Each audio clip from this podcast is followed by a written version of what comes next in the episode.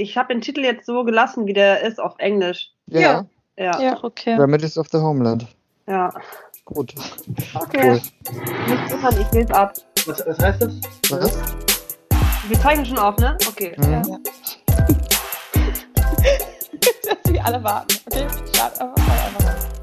Salam, Salam, Merhaba und willkommen zu unserer neuen Folge Remedies of the Homeland. Der Titel ist diesmal Englisch, weil es sich natürlich viel cooler anhört. Und Heilmittel der Heimat hört sich auch irgendwie zu sehr nach identitärer Ethno-Bewegung an. Dabei sind für viele von uns BIPOC Begriffe wie halt Heimat komplett anders konnotiert als für Deutsche. Und die Suche oder der Wunsch oder auch die Sehnsucht nach Heimat äh, begleitet viele Migrantinnen und deren Kinder, die halt woanders leben und aufwachsen. Für viele ist es vor allem so in jungen Jahren starkes Aushandeln für Heimat. Ich glaube nochmal besonders für Mixed Kids. Und Heimat ist auch ein Ort, aber auch ein Gefühl, so ein Gefühl der Zugehörigkeit, of Belonging, ein Gefühl der Geborgenheit, ein Gefühl der Wärme. Für manche von uns ist Heimat aber auch direkt schon ein Ort, an dem wir nicht sind. Und daher finde ich auch, dass wir Remedies of the Homeland zwar örtlich nehmen können, aber auch viel weiter als das fassen können und weiter als den Heimatbegriff. Was ist unser imaginäres Homeland? Ist Homeland vielleicht auch eine Utopie eines besseren Ortes, des besseren Lebens? Und was sind Remedies? Remedy bedeutet Heilmittel, Gegenmittel, Balsam. Das heißt irgendwie auch, dass die Idee oder der Ort des Homelands oder Praktiken oder Sprache, die wir mit Heimat verbinden, auch schon eine Remedy für uns sein können, ein Heilmittel oder ein Balsam. Aber wir wollen heute vor allem auspacken über die Heilmittel, also ich glaube eher so pflanzliche, natürliche Heilmittel, die wir aus unseren Kulturen und so weiter kennen, durch Erzählungen kennen, durch Traditionen, eigene Erfahrungen, aus Reisen von unseren Eltern, Großeltern, Tanten, Onkels, Freunde und so weiter. Und ich bin ziemlich gespannt darauf, von euch Neues zu lernen, aber auch zu sehen, wo es so Ähnlichkeiten gibt. Äh, was ist gut bei einer Erkältung? Was hilft gegen Magenschmerzen? Was macht ihr so bei Fieber und so weiter?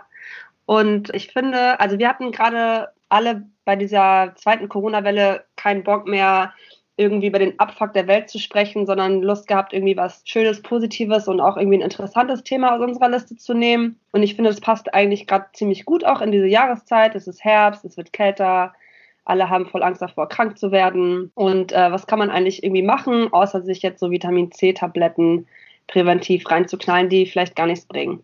Deshalb, genau, ich bin gespannt, was ihr so zu erzählen habt. Okay. Ich kann, ich kann weitermachen.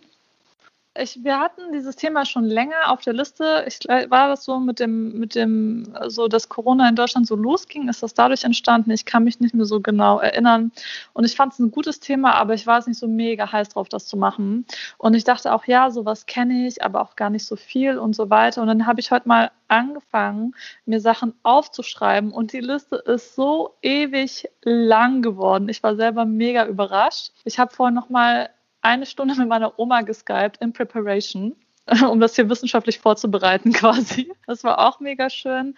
Ähm, und ich freue mich gerade auch mega auf das Gespräch mit euch, weil ich freue mich mega auch, dass viele Sachen mir wieder in Erinnerung zu rufen, weil ich gerade auch das Gefühl habe, dass ich das gerade auch mega brauche.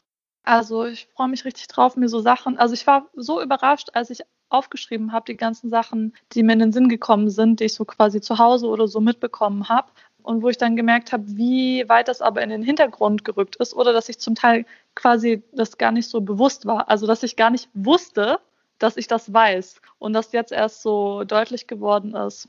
Und darauf freue ich mich halt mega. So, und jetzt kann ich anfangen, über Remedies zu sprechen. Okay, ich kann ja mal mit den obvious Sachen anfangen und das sind so Kräuter und Gewürze, fresh und getrocknet. Und auf jeden Fall, ich kann auch sagen, also eine Sache zum Anfang ist wichtig, ich bin Bosniakin. Also ich komme aus Bosnien. Das sind jetzt Remedies of Bosnia quasi. Und ein bisschen der obvious point sind auf jeden Fall Tees.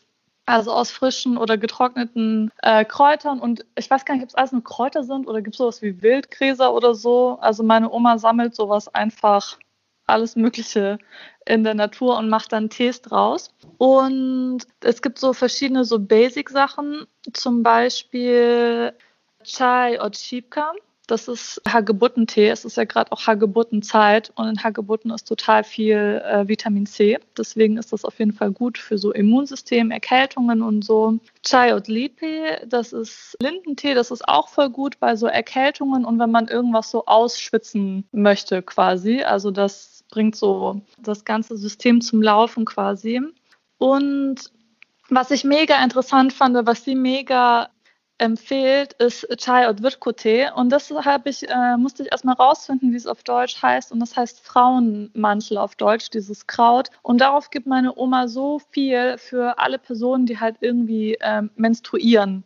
Also die so einen Zyklus haben und für schwangere Personen, Personen, die entbunden haben und so. Also all diese, was mit diesen reprodu reproduktiven Organen und mit diesen Hormonen zu tun hat, dass es da mega stärkend ist und, und halt hilft bei der Hormonregulierung in all diesen Phasen. Also wenn man Beschwerden während der Periode hat oder eben auch alle möglichen gesundheitlichen Herausforderungen und Gefahren, die mit Schwangerschaft zu tun haben, also dass es dafür mega gut sein soll. Und dann habe ich, ich hatte gerade zu der Zeit, als sie mir das erzählt hat, so mehrere auch schwangere Freundinnen und, und so im Freundeskreis und habe so mega viel aus Bosnien dafür hergeschleppt. Und auch für mich eine Tüte, dann habe ich es natürlich nicht gesoffen. Also ich kann mich auch nicht beschweren quasi über die ganzen monatlichen Probleme, die ich habe.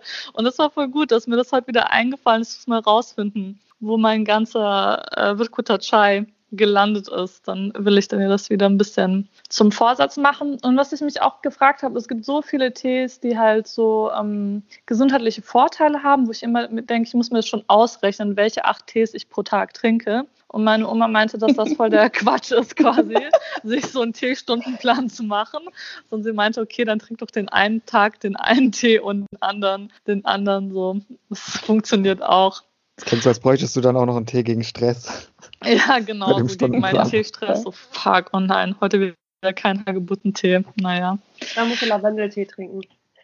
genau, noch einer dazu dann. Das hört sich auch an wie so, wie so Quarantine-Stress. So, wenn ja, genau. da ist, muss man sich halt selber irgendein Schedule machen. ja, voll. Und eine Sache, die ich zum Beispiel voll geil fand, wo es auch Sachen halt so unterschiedlich sind. Wie heißt das? Oh, jetzt fällt mir das Wort Sukkulenten. Genau, also Sukkulenten ah. sind in Deutschland und so überall in allen Pinterest-Ländern halt so äh, zu so Trend-Zimmerpflanzen geworden. Und ich fand es immer ein bisschen weird, weil in Bosnien wachsen die einfach so in irgendwelchen Spalten, in so Mauern auf dem Boden und so. Ich dachte, haha, voll lustig. Hier gibt man so viel, viel Geld dafür aus und da ist es halt so Unkraut. Und dann ist mir aber irgendwann klar geworden, dass meine Oma die halt isst und dachte so, ah, krass. Und ich denke, ich Diaspora-Bauer, es wäre Unkraut.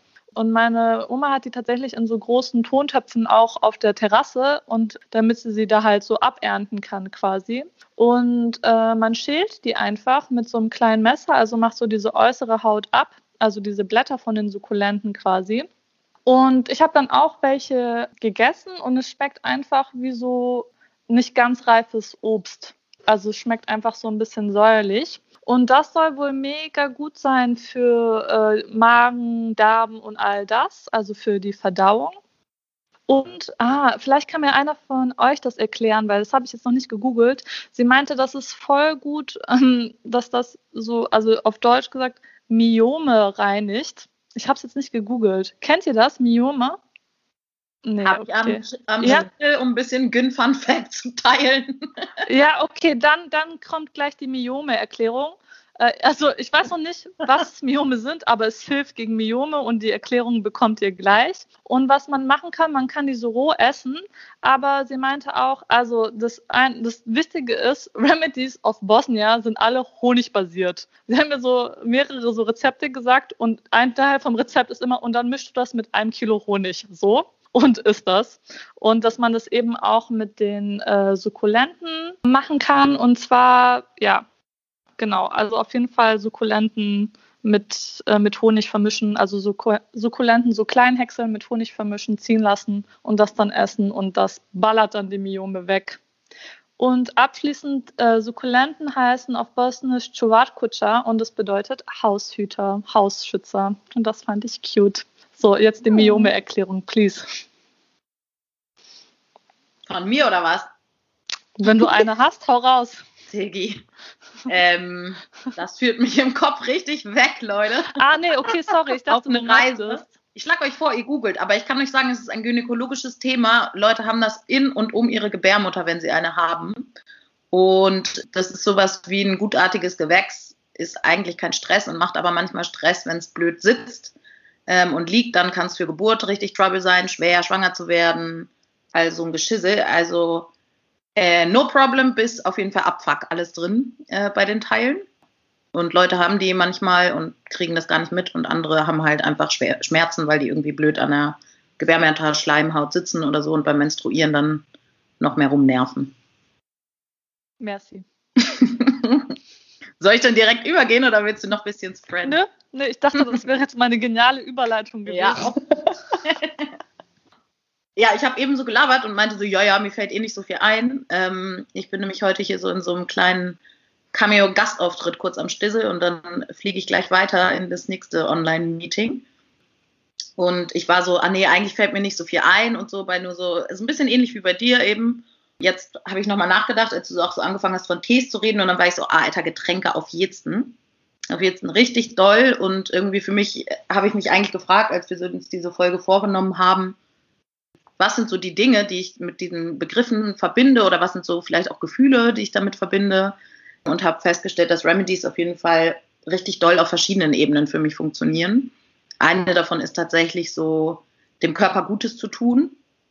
Und das mit Tees jetzt gerade voll. Und ich habe auf jeden Fall, wie du auch, mir richtig viel aus dem Senegal mitgenommen. Und das eine ist so Kenkelibar, das ist so ein Tee, der auch auf jeden Fall so aus Blättern von Baum, der wirkt auch so antiseptisch. Das heißt, wenn man so ein bisschen sich cranklich anfängt zu fühlen und so, das ist ganz nice und den kannst du einfach auf dem Herd kochen, dir geil abfüllen und dann hast du halt mega viel davon schon prepared. Das ist auf jeden Fall sehr praktisch und ich finde den Geruch auch nice. Das heißt irgendwie auch sowas, ich finde das Coole an Tees oder auch Kräutern ist ja, dass es so mehrere Sinne gleich mitstimuliert und irgendwie geht es mir bei Remedies auch darum, mir etwas nahe zu bringen, was mir fern ist oder nicht so nah, wie ich es gerne hätte vielleicht in meinem Alltag. Und habe dann so drüber nachgedacht, was gibt es eigentlich noch so für Getränke? Dann gibt es so für die Sommerzeit Hitze richtig geil Bisap ist aus Hibiskusblüten, die mit Hartwiezucker, also bei gesund sind wir auch auf jeden Fall nur so zur Hälfte am Start, ist auf jeden Fall Sweetness, ist auf jeden Fall ein Must, auch bei jedem Tee und allem. Also weiß ich nicht, wie viel das dann so von dem gesunden konterkariert wieder oder so dagegen spricht, aber erstmal ist es auf jeden Fall angenehm zu trinken und äh, Bisap ist so dickflüssig, fast wie Sirup Getränk und man trinkt so auf Eis und es ist halt so eine nice Farbe auch noch. Also visuell auf jeden Fall bringt es auch noch Bock und wird mit Zucker und frischer Minze aufgekocht und ist dann halt wie so eine Limonade. Und so gesundheitsmäßiger gibt es Bui, was aus dem, vom Baobab, also Affenbrotbaum, die Frucht ist und das schmeckt eher so säuerlich, ist auf jeden Fall nicht so für alle Leute, glaube ich, das Ding.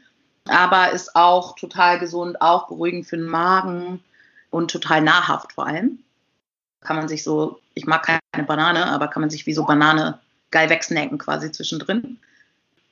Und dann habe ich drüber nachgedacht, ja, ja, Ingwer ist auf jeden Fall, glaube ich, auch was, was uns verbindet. Jedenfalls, als wir drüber nachgedacht haben, haben wir über Ingwer gesprochen. Und genau, Gingembre ist auch so wie eine Ingwer-Limo quasi, die so richtig geil scharf und gleichzeitig auch wieder süß ist. Bringt auf jeden Fall richtig Bock, das zu trinken. Und ich bin irgendwie, Tees machen mich manchmal so ein bisschen depri, weil ich dann immer das mit Kranksein verbinde. Und deswegen finde ich die ganzen freshen Getränke auf jeden Fall nicer. Ich habe dann aber auch drüber nachgedacht, was sind so, was zeichnet Remedies noch aus für mich? Also Soul Food ist ja schon so ein Begriff, der jetzt irgendwie sich gut angeeignet wurde. Ne? Also Essen, eine bestimmte Art von Essen, aber auch das Zelebrieren von sich das Essen besorgen, weil natürlich finden wir die meisten Sachen, die wir nicht brauchen, scheiß Edeka, Kolonialkack, ähm, sondern äh, in irgendwelchen anderen Läden. Und ich finde, das bringt für mich ähm, eine andere Dimension rein von Remedies auch im Sinne von Support Your Local Migrant Store, so. Das heißt, uns einander irgendwie zu supporten, unsere Communities zu supporten, indem wir in einem Afro-Shop zum Beispiel Erdnussbutter holen gehen fürs Gericht oder Okra kaufen oder was auch immer wir gerade brauchen, für was wir uns zubereiten wollen. Und ich merke, dass es für mich so ein zelebrativer Akt ist, auch mir dafür Zeit zu nehmen, durchzustöbern, zu gucken, das Essen zu testen und so. Und merke auf jeden Fall auch, wenn ich zu viel Stress habe und das nicht mehr tue genauso Hair Products äh, mir zu besorgen, irgendwie für Afrohaare und danach zu stöbern. Das ist auf jeden Fall ein Luxus und das tut gut. Das ist irgendwie eine Art von Self-Care-Praxis, die ich mit so ja, mit Gütern, mit Schätzen, wie man auch immer das nennen will, so, also das ist auf jeden Fall für mich ein Reichtum, umgehen will oder wie man die nutzen will. Und dann habe ich gedacht, so ja, es gibt so viel so medizinisches auch. Ich weiß nicht, ob ihr das auch kennt. So im Senegal gibt es so wie so ganz weiche Hölzer, die man zum Zähneputzen benutzt. Also einfach so ein bisschen geil drauf. Yes. Und äh, das ist auf jeden Fall nice, weil ich finde, das hat sowas, also es ist erstens extrem lässig, ohne Witz. So, ich finde es so super lässig. Was, du hast einen ohne Zahnstocher zwischen den Lippen, Dicker. Ich den ganzen Ast. Ja, okay, also man muss auf jeden Fall den Dreh raus haben, so, ne? Aber es ist, wenn man den Dreh raus hat, dann ist man auf jeden Fall extrem lässig und schafft es auch lässig, die Stückchen, die in der Fresse hängen bleiben, auszuspucken. Und es ist auf jeden Fall gesünder, als so eine Stresskippe oder Lässigkeitskippe zu rauchen, um irgendwie Unsicherheit zu überspielen. Wie ich das von so Leuten auf jeden Fall auch kenne. Daran musste ich denken und dann auch so an so Sachen, so natürliche Aufputschmittel, also Cola-Nuss kauen zum Beispiel, statt sich eine Cola mit Zucker reinzuziehen. Und irgendwie habe ich so drüber nachgedacht, ja, was ist mit diesen ganzen Essensgeschichten oder in welchem Kontext stehen die? In Senegal ist so auf jeden Fall Erdnuss Hauptexportgut ganz lange gewesen und gleichzeitig steht es halt krass auch im Zusammenhang mit Kolonialismus und ich, also so es ist, ich verbinde damit sowohl das Dasein und durch die Straße laufen und an jeder Ecke werden in so kleinen, wie heißt das jetzt, Grills quasi mit, äh, mit Sand die frischen Erdnüsse geröstet und du kannst dir die einfach so zum Gehen abholen und geil nebenbei snacken und so weiter. Und andererseits hier verpackt in irgendwelchen Plastikdosen in jedem scheiß Supermarkt zu kaufen und irgendwie, ja, genau, zu merken, so, es hat aber auch die Ökonomie im Senegal ganz schön belastet, weil es halt so lange Cash Crop war im Kolonialismus, dass es einfach, Cash Crop heißt so, okay, es geht darum, möglichst viel Geld damit zu machen und nicht drauf zu gucken, was kann die Natur hergeben. Und dann besonders viel davon anzubauen und damit aber andere Pflanzen auch kaputt zu machen und so. Und irgendwie finde ich, zeichnet das viel von meiner Beziehung zu Remedies aus, dass ich so ambivalente Gefühle dazu habe. Mir ganz emotional bringen die irgendwie näher und tun sie mir gut, aber gleichzeitig merke ich auch, dass sie voll krass Teil von Ökonomisierung sind und Kapitalismus. Also Shea Butter ist so für mich, seit ich Baby bin, ein Teil von Care, so einfach Skincare, Haircare, mir das äh, auf die Haut zu schmieren für trockene Haut, so.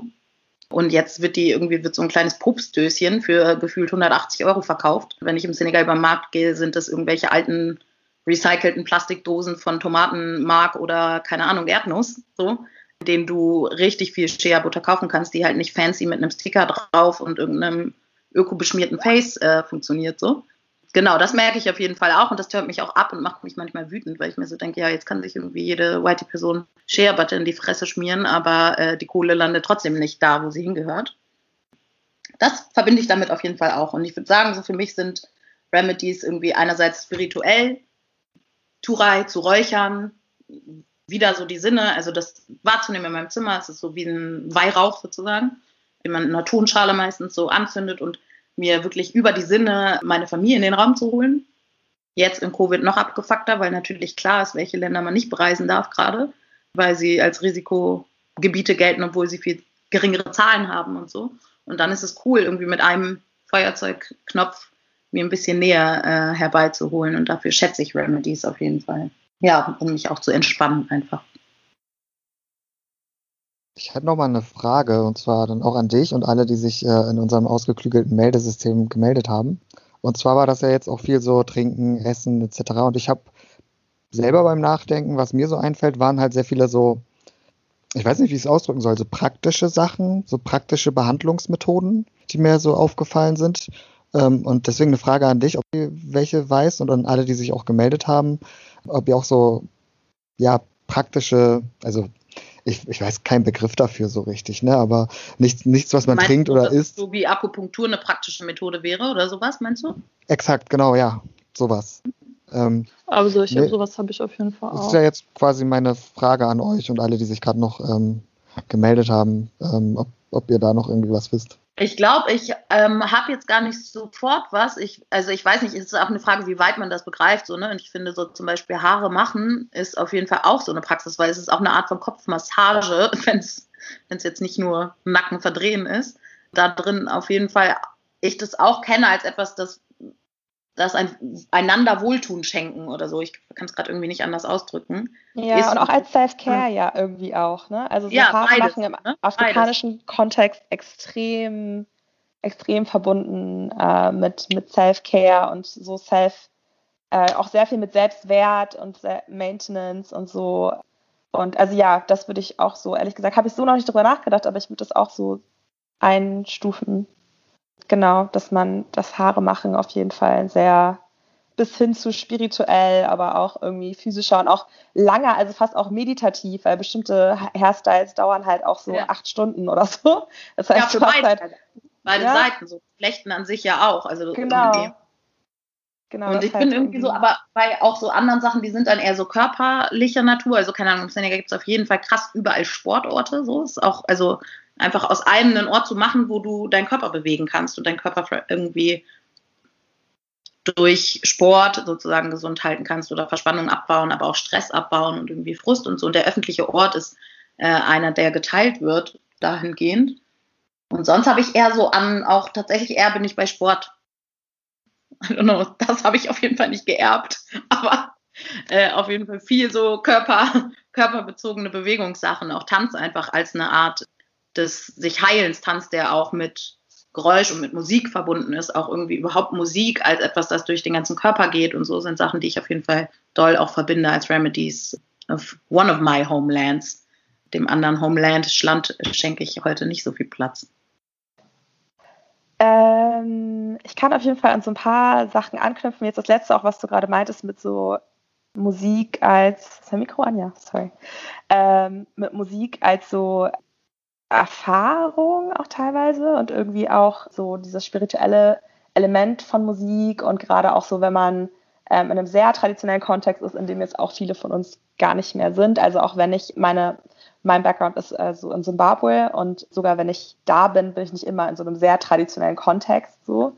Aber wenn man in so einem ist, ähm, hat man halt auch bestimmte Instrumente und natürlich irgendwie Trommeln und Tanz und keine Ahnung. Und das ist halt auch alles so was sehr Meditatives und was bis zu Trance-mäßiges, was ich sagen würde, was auch eine Praktik ist, die sehr reinigend ist und auch so von so einem Community-Standpunkt, also wie so eine ganze Community so geht quasi in, in diesen Mindset irgendwie rein und released irgendwie bestimmte Sachen.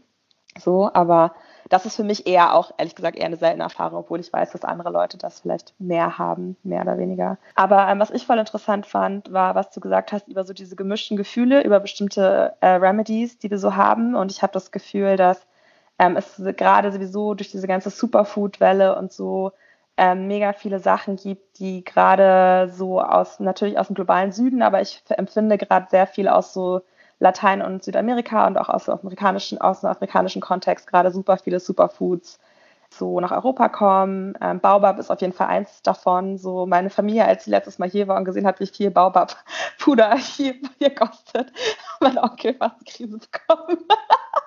und meinte so, okay, ich muss anscheinend Baobab-Exporteur werden, so, weil bei uns wird es halt so hinterhergeschmissen, oder du kannst es halt überall kaufen, so entweder als Puderform oder als so Form von, also das ist, das ist so, es hat, hat so eine puderige Konsistenz, aber es umschließt einen Samen und man kann es dann so lutschen wie ein Bonbon sozusagen.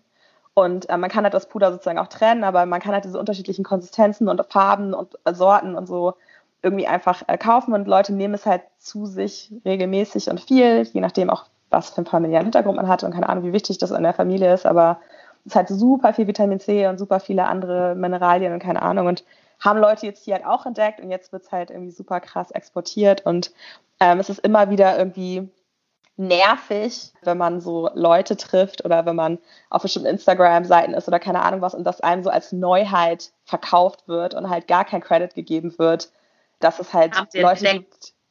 Genau, entdeckt, genau das ist das Ding. Also es ist wie die Entdeckung von Amerika. So gibt es jetzt die Entdeckung von Baobab und die Entdeckung von Moringa. Moringa ist wirklich eine Sache, die mich sehr triggert, weil das aktuell irgendwie total das Thema ist und überall für viel Geld verkauft wird und alle Sportler das irgendwie gerade super abfeiern und keine Ahnung, aber das halt irgendwie in wirklich vielen afrikanischen Ländern, das habe ich auch im Austausch mit vielen anderen so Freunden mit afrikanischem Hintergrund irgendwie gelernt, dass egal ob Süden, Osten, Westen, Norden, so alle benutzen Moringa, was ein Baum ist, von dem man alles benutzen kann. Also man benutzt die Rinde, um eine Infusion zu machen, wenn man zum Beispiel Magenbeschwerden hat man benutzt die Blätter und man zermalt, man trocknet die und zermalt die und hat dann halt dieses grüne Puder, was halt jetzt gerade hier so als Superfood voll on vogue ist, weil mega viele Vitamine und äh, irgendwie das ist ja auch das Ding. Superfoods müssen ja möglichst hohe Effizienz haben. Das heißt, das nächste Superfood ist ja immer das, was noch mehr Nährstoffe bündeln kann.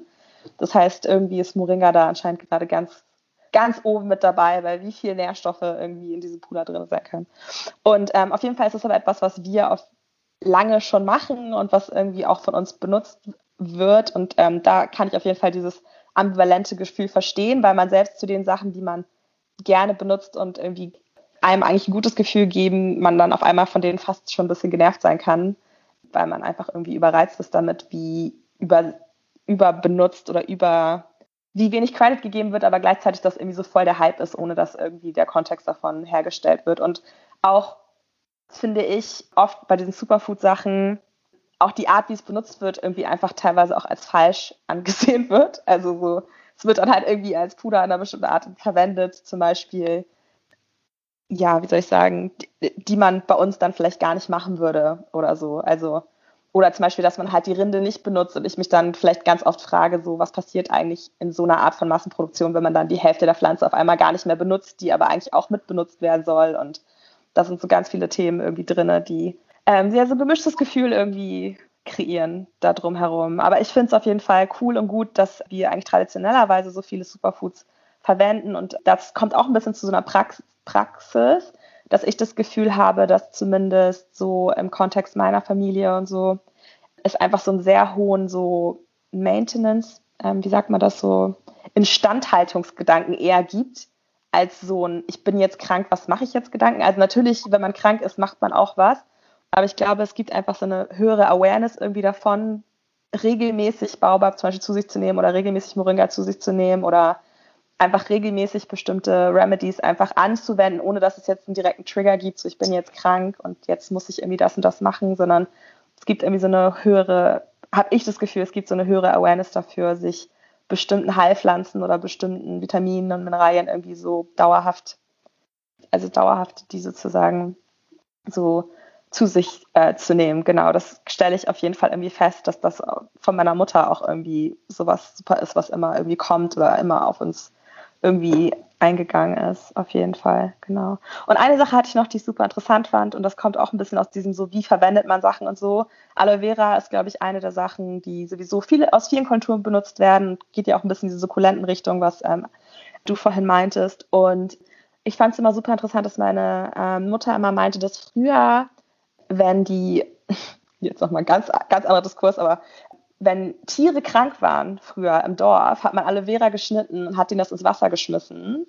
Und das war dann das einzige Wasser, was sie trinken konnten. Das hat halt die dann äh, gesund gemacht. So. Und das ist halt so eine total standardmäßige Methode, um seine ganzen Livestock und seine ganzen Tiere, auf die man ja auch angewiesen ist und so, halt gesund zu halten. Also das ist so voll die, voll der Nutzen, der für alle so voll bewusst ist, während wir hier ja viel mehr so auf Haut und solche Sachen gehen, als jetzt sozusagen auf den Konsum von Aloe Vera so oder halt auch das Innere zu essen oder den Saft davon zu konsumieren. Teilweise glaube ich, aber ich habe das Gefühl, Haut ist viel mehr da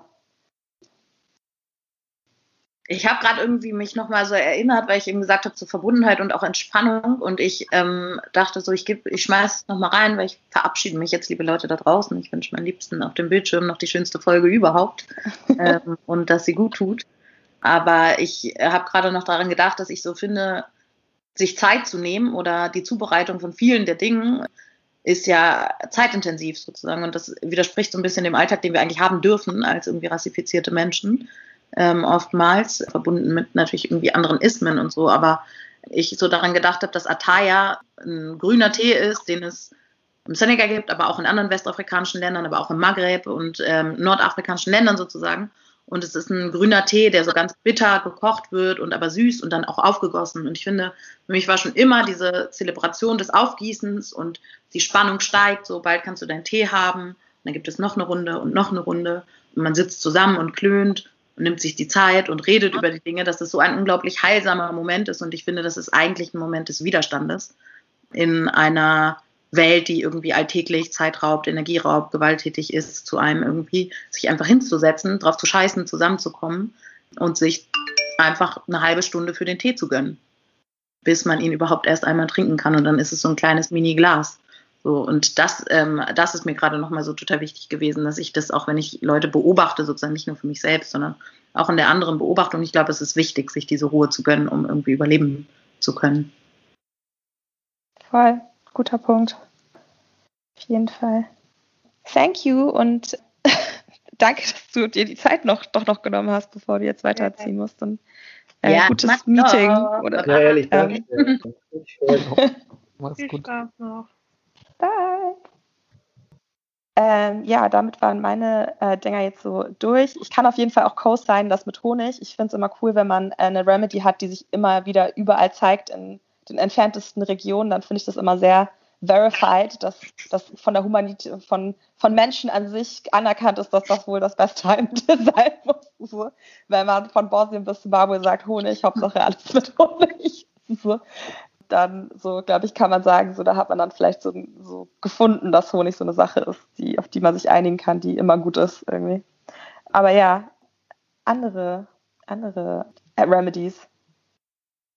Ja, so beim Hören von dem, was ihr erzählt habt, fand ich voll krass, einfach also mir kam der Gedanke, dass mega wertvolles Wissen ist, was wir hier einfach miteinander besprechen und das ja auch jetzt abgesehen von so krass ökonomisierenden Hypes ja so ein sehr marginalisiertes Wissen ist und ich das voll schön finde, das mit euch auszutauschen gerade.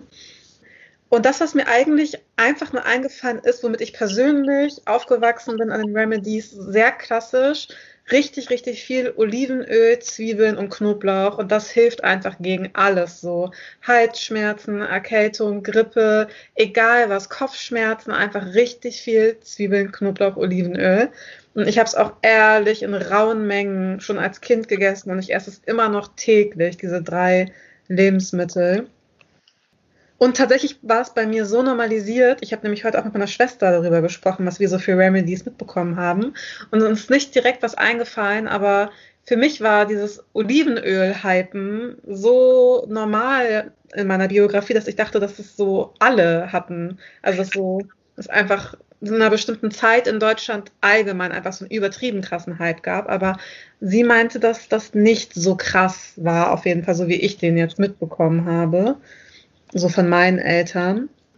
Und dann auch äh, so ein Remedy Ayran. Also ich kenne es unter dem Wort Mastau und es ist einfach perfekt, zum Beispiel im Sommer das so zu trinken.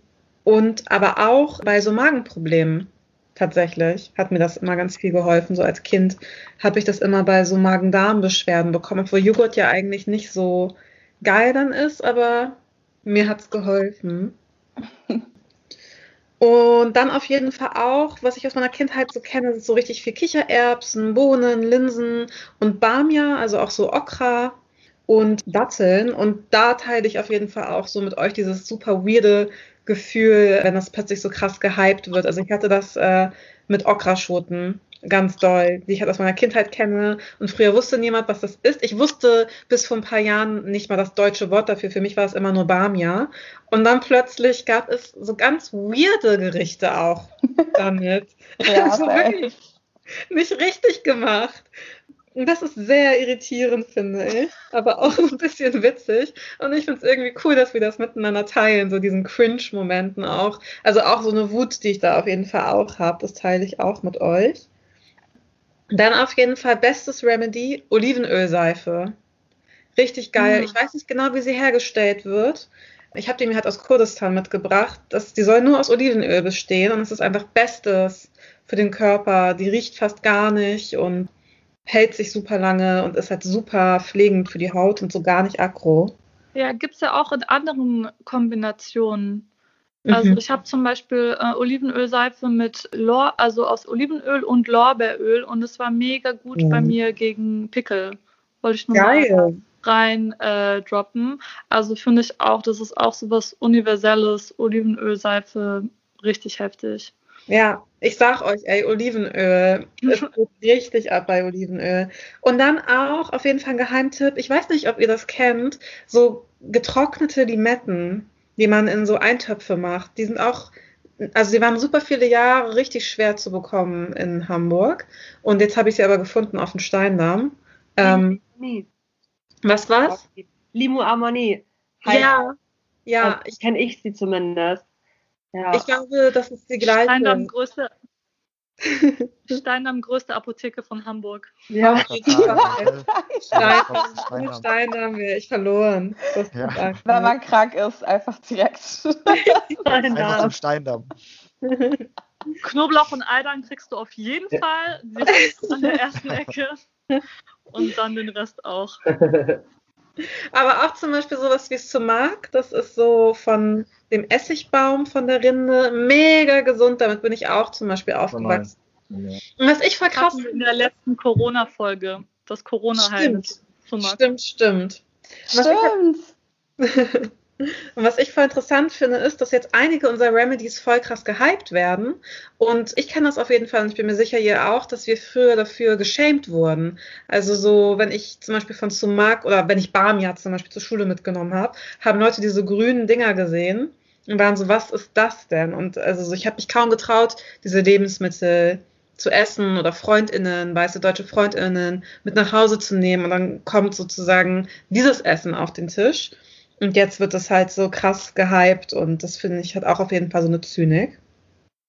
Und so Remedies für meine Seele, auf jeden Fall einmal schwarzer Tee mit Milch und Zucker, bestes. Und Tahin mit Honig, auch auf jeden Fall bestes Remedy für meine Seele. Und Kreistänze und zusammen singen.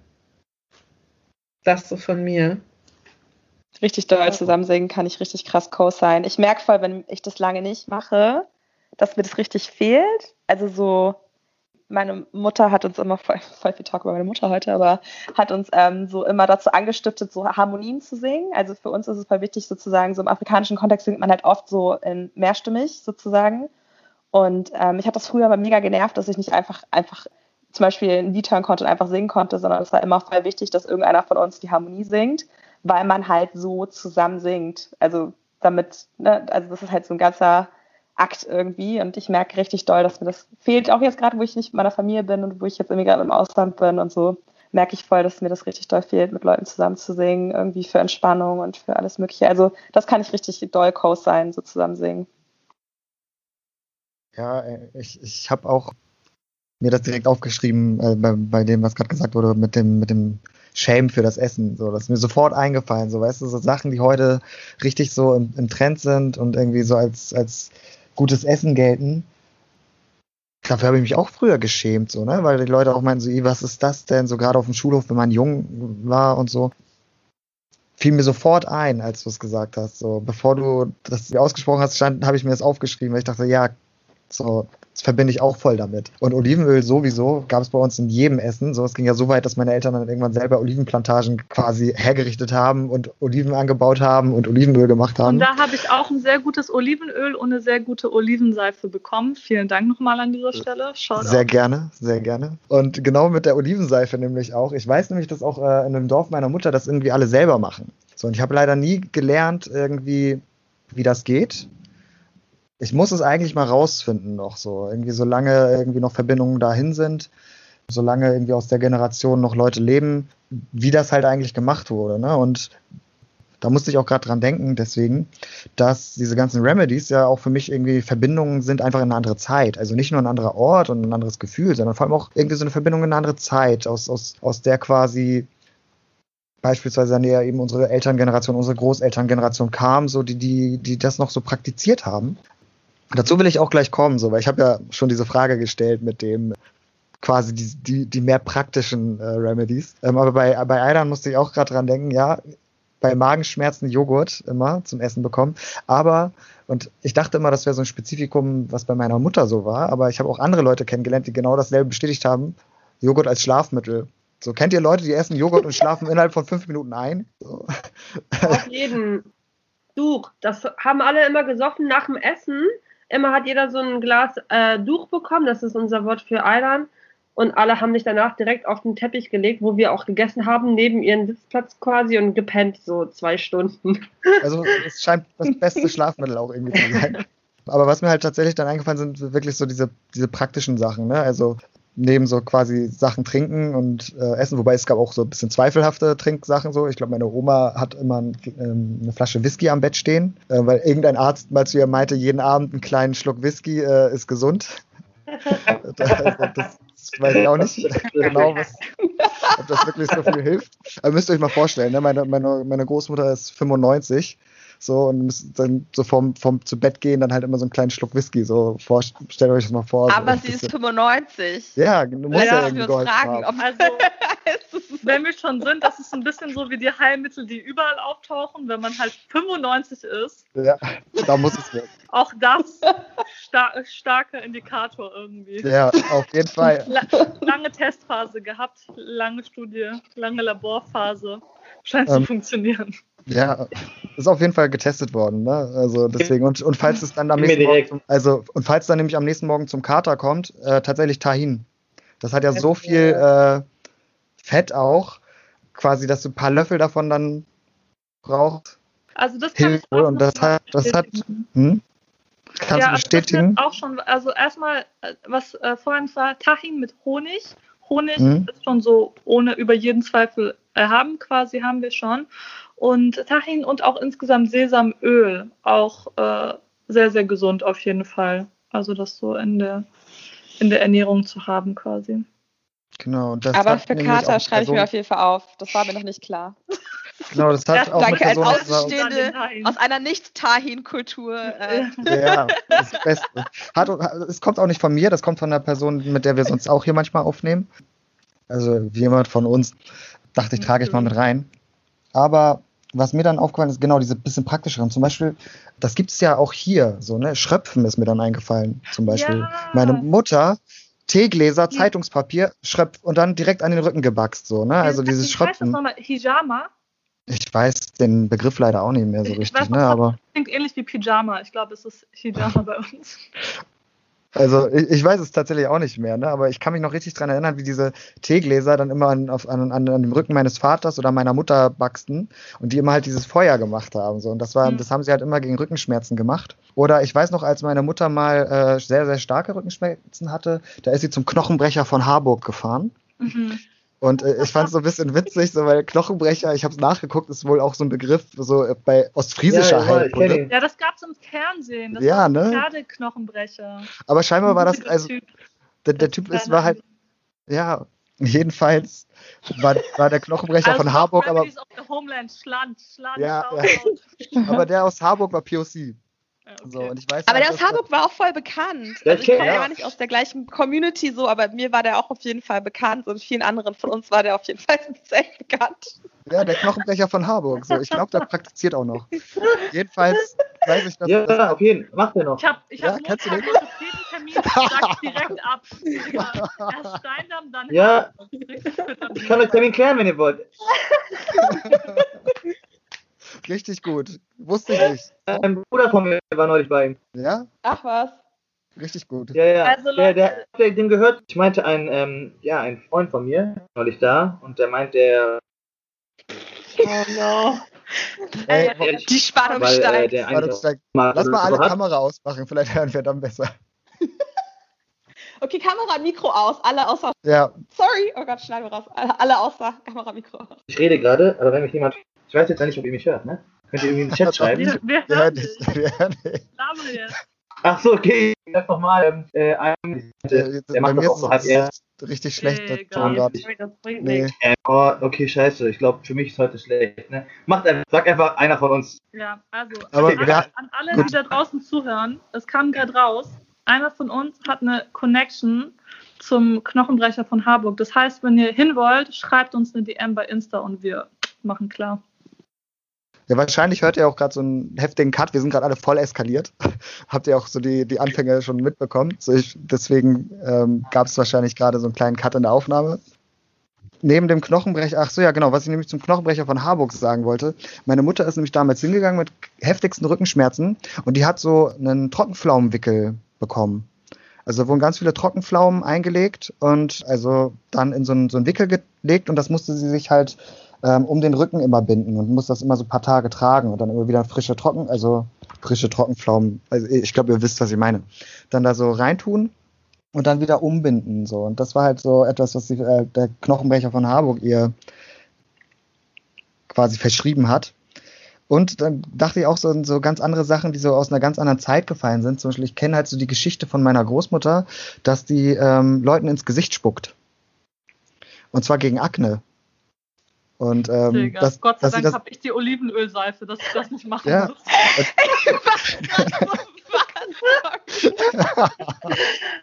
Ey, me- meine Tante hat das ausprobiert, es hat nicht funktioniert, aber bei meiner Oma soll es wohl funktionieren. Ey, Digga, das erzähle ich allen. Ja, ja, lass mich. Meine Spucke hilft gegen Akne. So. Nee, aber das ist wirklich so eine Erzählung in meiner Familie und dass sie das auch in Deutschland so bei ein paar Leuten gemacht hat und so. Ähm, und dann alle so voll begeistert waren, dass es funktioniert. Ich weiß halt nicht, ne, irgendwie. Das ist aber so, das ist quasi dieses, dieser Teil der Remedies für mich, so der so ein bisschen mich eben mit so einer alten Zeit verbindet, so, ne, mit so einer ganz anderen, ja, ganz anderen, Ja. nicht nur dem Ort, sondern auch dieser ganz anderen Zeit, mit dem, wo, wo halt diese Geschichten noch kursieren. So, weil, weil so Vielleicht ist Erzählungen es auch ein bisschen einfach, was deine Oma gegessen hat. Vielleicht hatte sie einfach irgendwelche welche Remedies, von denen wir hier gesprochen haben, einfach. Weißt, vielleicht hatte sie einfach, war sie einfach hochdosiert oder so. Ja, ich meine, ne, wir haben ja gerade geklärt, 95 ist sie aktuell. ähm, Ach ja, Und- Whisky, Leute, Whisky. ja. Whisky und ins Gesicht spucken. und dann habe ich noch eine Story, so die ich äh, leider muss ich die auch mal rausfinden, wie die genau ist, weil ich glaube, ich bringe gerade zwei Stories durcheinander, weil von meiner Mutter gibt es die Erzählung, die ist halt als Kind vom Baum gefallen und sie konnte dann nicht laufen und alle dachten, sie sei gelähmt. Und dann gibt es halt auch noch gleichzeitig die Story davon, dass Kinder in dem Dorf immer eine Behandlung bekommen haben, damit sie als Erwachsene nicht äh, nach Schweiß riechen. Und ich weiß halt nicht, zu welcher Story quasi das gehört, was ich jetzt sagen würde, sondern, äh, sondern nämlich, Wir dass wissen nicht, ob es gegen Lähmung oder gegen Schweiß hilft, aber es Ja. Ich bin so gespannt, was es jetzt ist. Oh mein Gott. auf jeden Fall wurden Kinder Ja, immer eingebuddert. Oh, das Eingebuttert. Meine, doch, das war, das war bestimmt die Lähmungsgeschichte. Ja? Weil das, macht meine, das hat meine Mutter gemacht, wenn einer vom, also ich bin ja die älteste von meinen Geschwistern, wenn die so als Babys und Kleinkinder irgendwo so richtig runtergedonnert sind und man dachte, okay, die laufen jetzt in sechs Farben an und kriegen eine riesen Beule Butter. Ja? Hat dann immer Okay. geholfen, dass das gesund, dass das äh, Jugendamt nicht kommt. Butter drauf und dann sehen die, sehen die wieder normal aus, wenn den Kindergarten Geil. Dann ist es tatsächlich die Story zu dem, nämlich, dass dann mein, ich weiß nämlich, dass meine Mutter auf jeden Fall auch eingewickelt wurde, mehrere Tage, aber dann wurde sie halt eingebuttert, jeden Tag und eingewickelt, bis sie wieder laufen konnte. Und das ist Oh halt auch so, mein so, so ein Remedy. Aber dann muss ich noch mal rausfinden, womit Kinder quasi in dem Dorf immer behandelt worden sind, damit sie als Erwachsene nicht so äh, doll nach Schweiß riechen. Weil das wollte ich eigentlich immer mal recherchieren, weil das sind sozusagen so diese Stories, die halt irgendwie für mich eben dieses mit, der, mit einer anderen Zeit verbinden auch machen. Ne? Und was so diese Remedies und dieses Wissen irgendwie so zeigt, wie fragil das eigentlich ist, weil das irgendwie so verschwindet mit der Generation. So, weil wir hören das jetzt und lachen so darüber und freuen uns auch darüber, dass es diese Geschichten noch gibt. So, aber sie gibt's halt nicht mehr lange. So. Und ähm, das ist so dieses, was mir halt direkt irgendwie eingefallen ist, weshalb ich euch halt auch nach diesen praktischen, mehr praktischen Sachen gefragt habe. Genau, deswegen Kinder einbuddern, das wusste ich halt nur noch irgendwie. Und der Knochenbecher mega von. Harburg und dieses und das Schröpfen, das ist so mein Beitrag jetzt für euch hier gewesen. Voll. Aber voll der gute Punkt auch mit der, mit der, mit der Zeit, um das nur noch mal so hervorzuheben. Weil ähm, ich glaube auch voll so das Bewusstsein, dass es ja nicht nur, also ich habe das Gefühl, wir haben das Gefühl, teilweise müssen diese Sachen irgendwie so bewahren, weil wir auch irgendwie Mhm. weg sind, physisch, geografisch von dieser Region, aber selbst in der Region selbst machen die jungen Leute in unserem Alter es ja dann nicht mehr oder es geht verloren oder keine Ahnung oder also selbst da ist irgendwie die Zeit ja irgendwie so am Werk und bewegt es irgendwie. Deswegen ist es, glaube ich, so oder so voll cool, auch überhaupt in seiner Altersgruppe sich darüber auszutauschen und nicht mal nur, wenn man so geografisch entfernt ist. So. Voll. Aber deswegen, ja. Ähm, ich, hab, ich war gerade nicht dran, sorry. Ja, easy. Aber voll, das sehe ich auf jeden Fall auch. Ich glaube, bei, uns ist es so, dass das generationsmäßig schon bei meinen Eltern aufgehört hat. Also was vielleicht daran auch liegt, dass die halt mh, voll jung migriert sind ne? und dementsprechend ja auch ein bisschen abgeschottet waren sozusagen von den Praktiken oder auch den, den Sachen an sich, also jetzt sozusagen den, den Pflanzen beispielsweise. Also ich weiß zum Beispiel, dass als meine Eltern in den Ende der 70er, Anfang der 80er so in Deutschland waren, es war einfach komplett anders als jetzt irgendwie 40 Jahre später. Man hat ja gar keine Kräuter bekommen. Es gab nicht mal Petersilie oder so. Also das mussten, also wenn die so erzählen, was meine Großeltern denen dann immer geschickt haben, oder die kommen dann an mit Koffern und dann machen den Koffer auf, der Ko halbe Koffer ist voll mit einfach nur Kräutern und zwar so grün, Kreuz, Petersilie und irgendwie Koriander, so okay, why? Und das Verrückte ist, das machen die halt auch immer noch, ne? Also es ist voll süß. Seit 20 Jahren sagen wir, ey, es gibt hier mittlerweile Steindarm, wir brauchen das nicht. Aber ähm, eigentlich sind die Koffer immer noch halt voll mit Kräutern, bestimmten Lebensmitteln, die es hier halt nicht gibt, bestimmte Beeren oder irgendwelche Samen oder so. Das ist, glaube ich, auch so ein bisschen mittlerweile drin. Aber genau, also ich glaube so, meine Eltern waren zum Beispiel erstens einmal schon mal voll abgeschottet sozusagen von all diesen Remedies, mit denen sie selber groß geworden sind, weil es die ja einfach 20 Jahre, die sie gelebt haben, quasi gar nicht gab. Und andererseits habe ich auch das Gefühl, dass es trotzdem auch so ein bisschen die Generation ist. Wenn ich denn, wenn ich so im Iran bin, merke ich schon, dass, ähm, oder habe ich früher auf jeden Fall immer doll gemerkt, dass gar keiner mehr was zu tun hat mit diesen ganzen Läden. Und ich jetzt so als dieses Diaspora-Kid, ich kam mir halt selber schon hypertouristisch vor, dass ich da so Bock drauf habe. Aber mir hat es immer mega Spaß gemacht. Und im Iran gibt es halt so Läden, die heißen Atari. Die verkaufen halt alle diese Kräuter, Blumen, Samen, alles, was halt irgendwie heilende Wirkung hat, aber auch selbstgemachte Seifen, verschiedene Mittel irgendwie so zum Waschen, alles Mögliche für die Haare, für die Haut und so weiter. Und das ist voll ausgestorben. Also ich hatte manchmal das Gefühl, genau, es gibt einfach gar nicht mehr so viele von denen.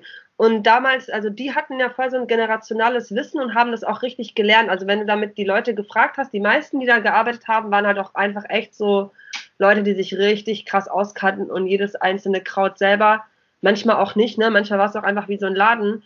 Und ich habe auch in Vorbereitung auf dieses Treffen gedacht, ey, ich schnack mal mit meiner Oma darüber.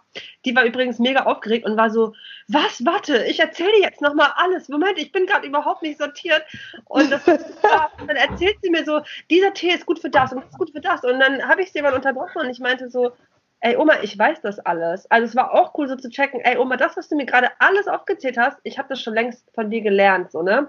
Aber was ich sagen wollte ist, die hat mir erzählt, dass es in den letzten drei, vier Jahren anscheinend voll den Boom gab im Iran, dass die Leute wieder Interesse haben an diesen ganzen Naturheilmitteln und dass es voll viele neue Atelier-Läden gibt und aber auch, dass es halt deshalb jetzt so viel, viel teurer geworden ist als früher, weil es halt so Hype ist. Also ich habe auch, als ich das letzte Mal im Iran war, selber gemerkt, wie halt wieder so ein wieder so ein Wertschätzen für die eigene Tradition und Kultur und halt so, ich habe das in Kleidung gemerkt, daran gemerkt, dass die Leute wieder alte Instrumente lernen und jetzt ist es anscheinend auch mit diesen ganzen ähm, Natural Remedies so ein bisschen so. Und das ist auch komisch, weil das ist, das ist dann ja eigentlich nicht cringe, ne? Aber es ist trotzdem voll weird, wenn es halt so modern quasi wiederkommt.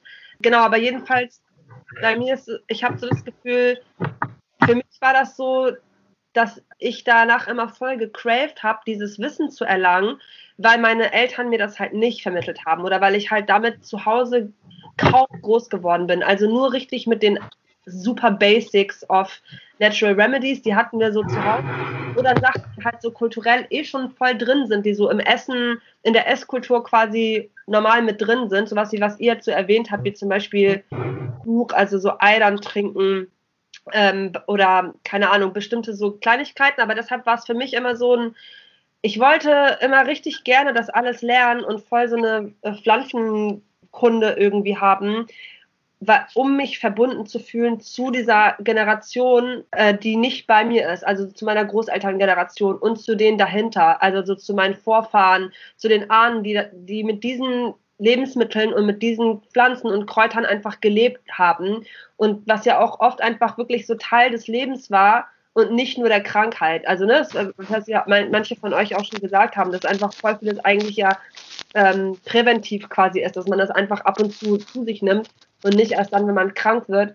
Und ich habe einfach voll früh schon das Gefühl gehabt, wenn ich diese, wenn ich ein bisschen weiß, wie das funktioniert und wenn ich diese Kräuter mir, mir wenn ich die trinke, also die als Tees trinke oder das esse oder diese Samen esse und so weiter, dass ich mich auch körperlich und dementsprechend auch irgendwie seelisch und spirituell verbunden fühle mit denen in meiner Lineage, die das auch alles gemacht haben, bevor irgendwie Big Pharma gekommen ist, so mäßig.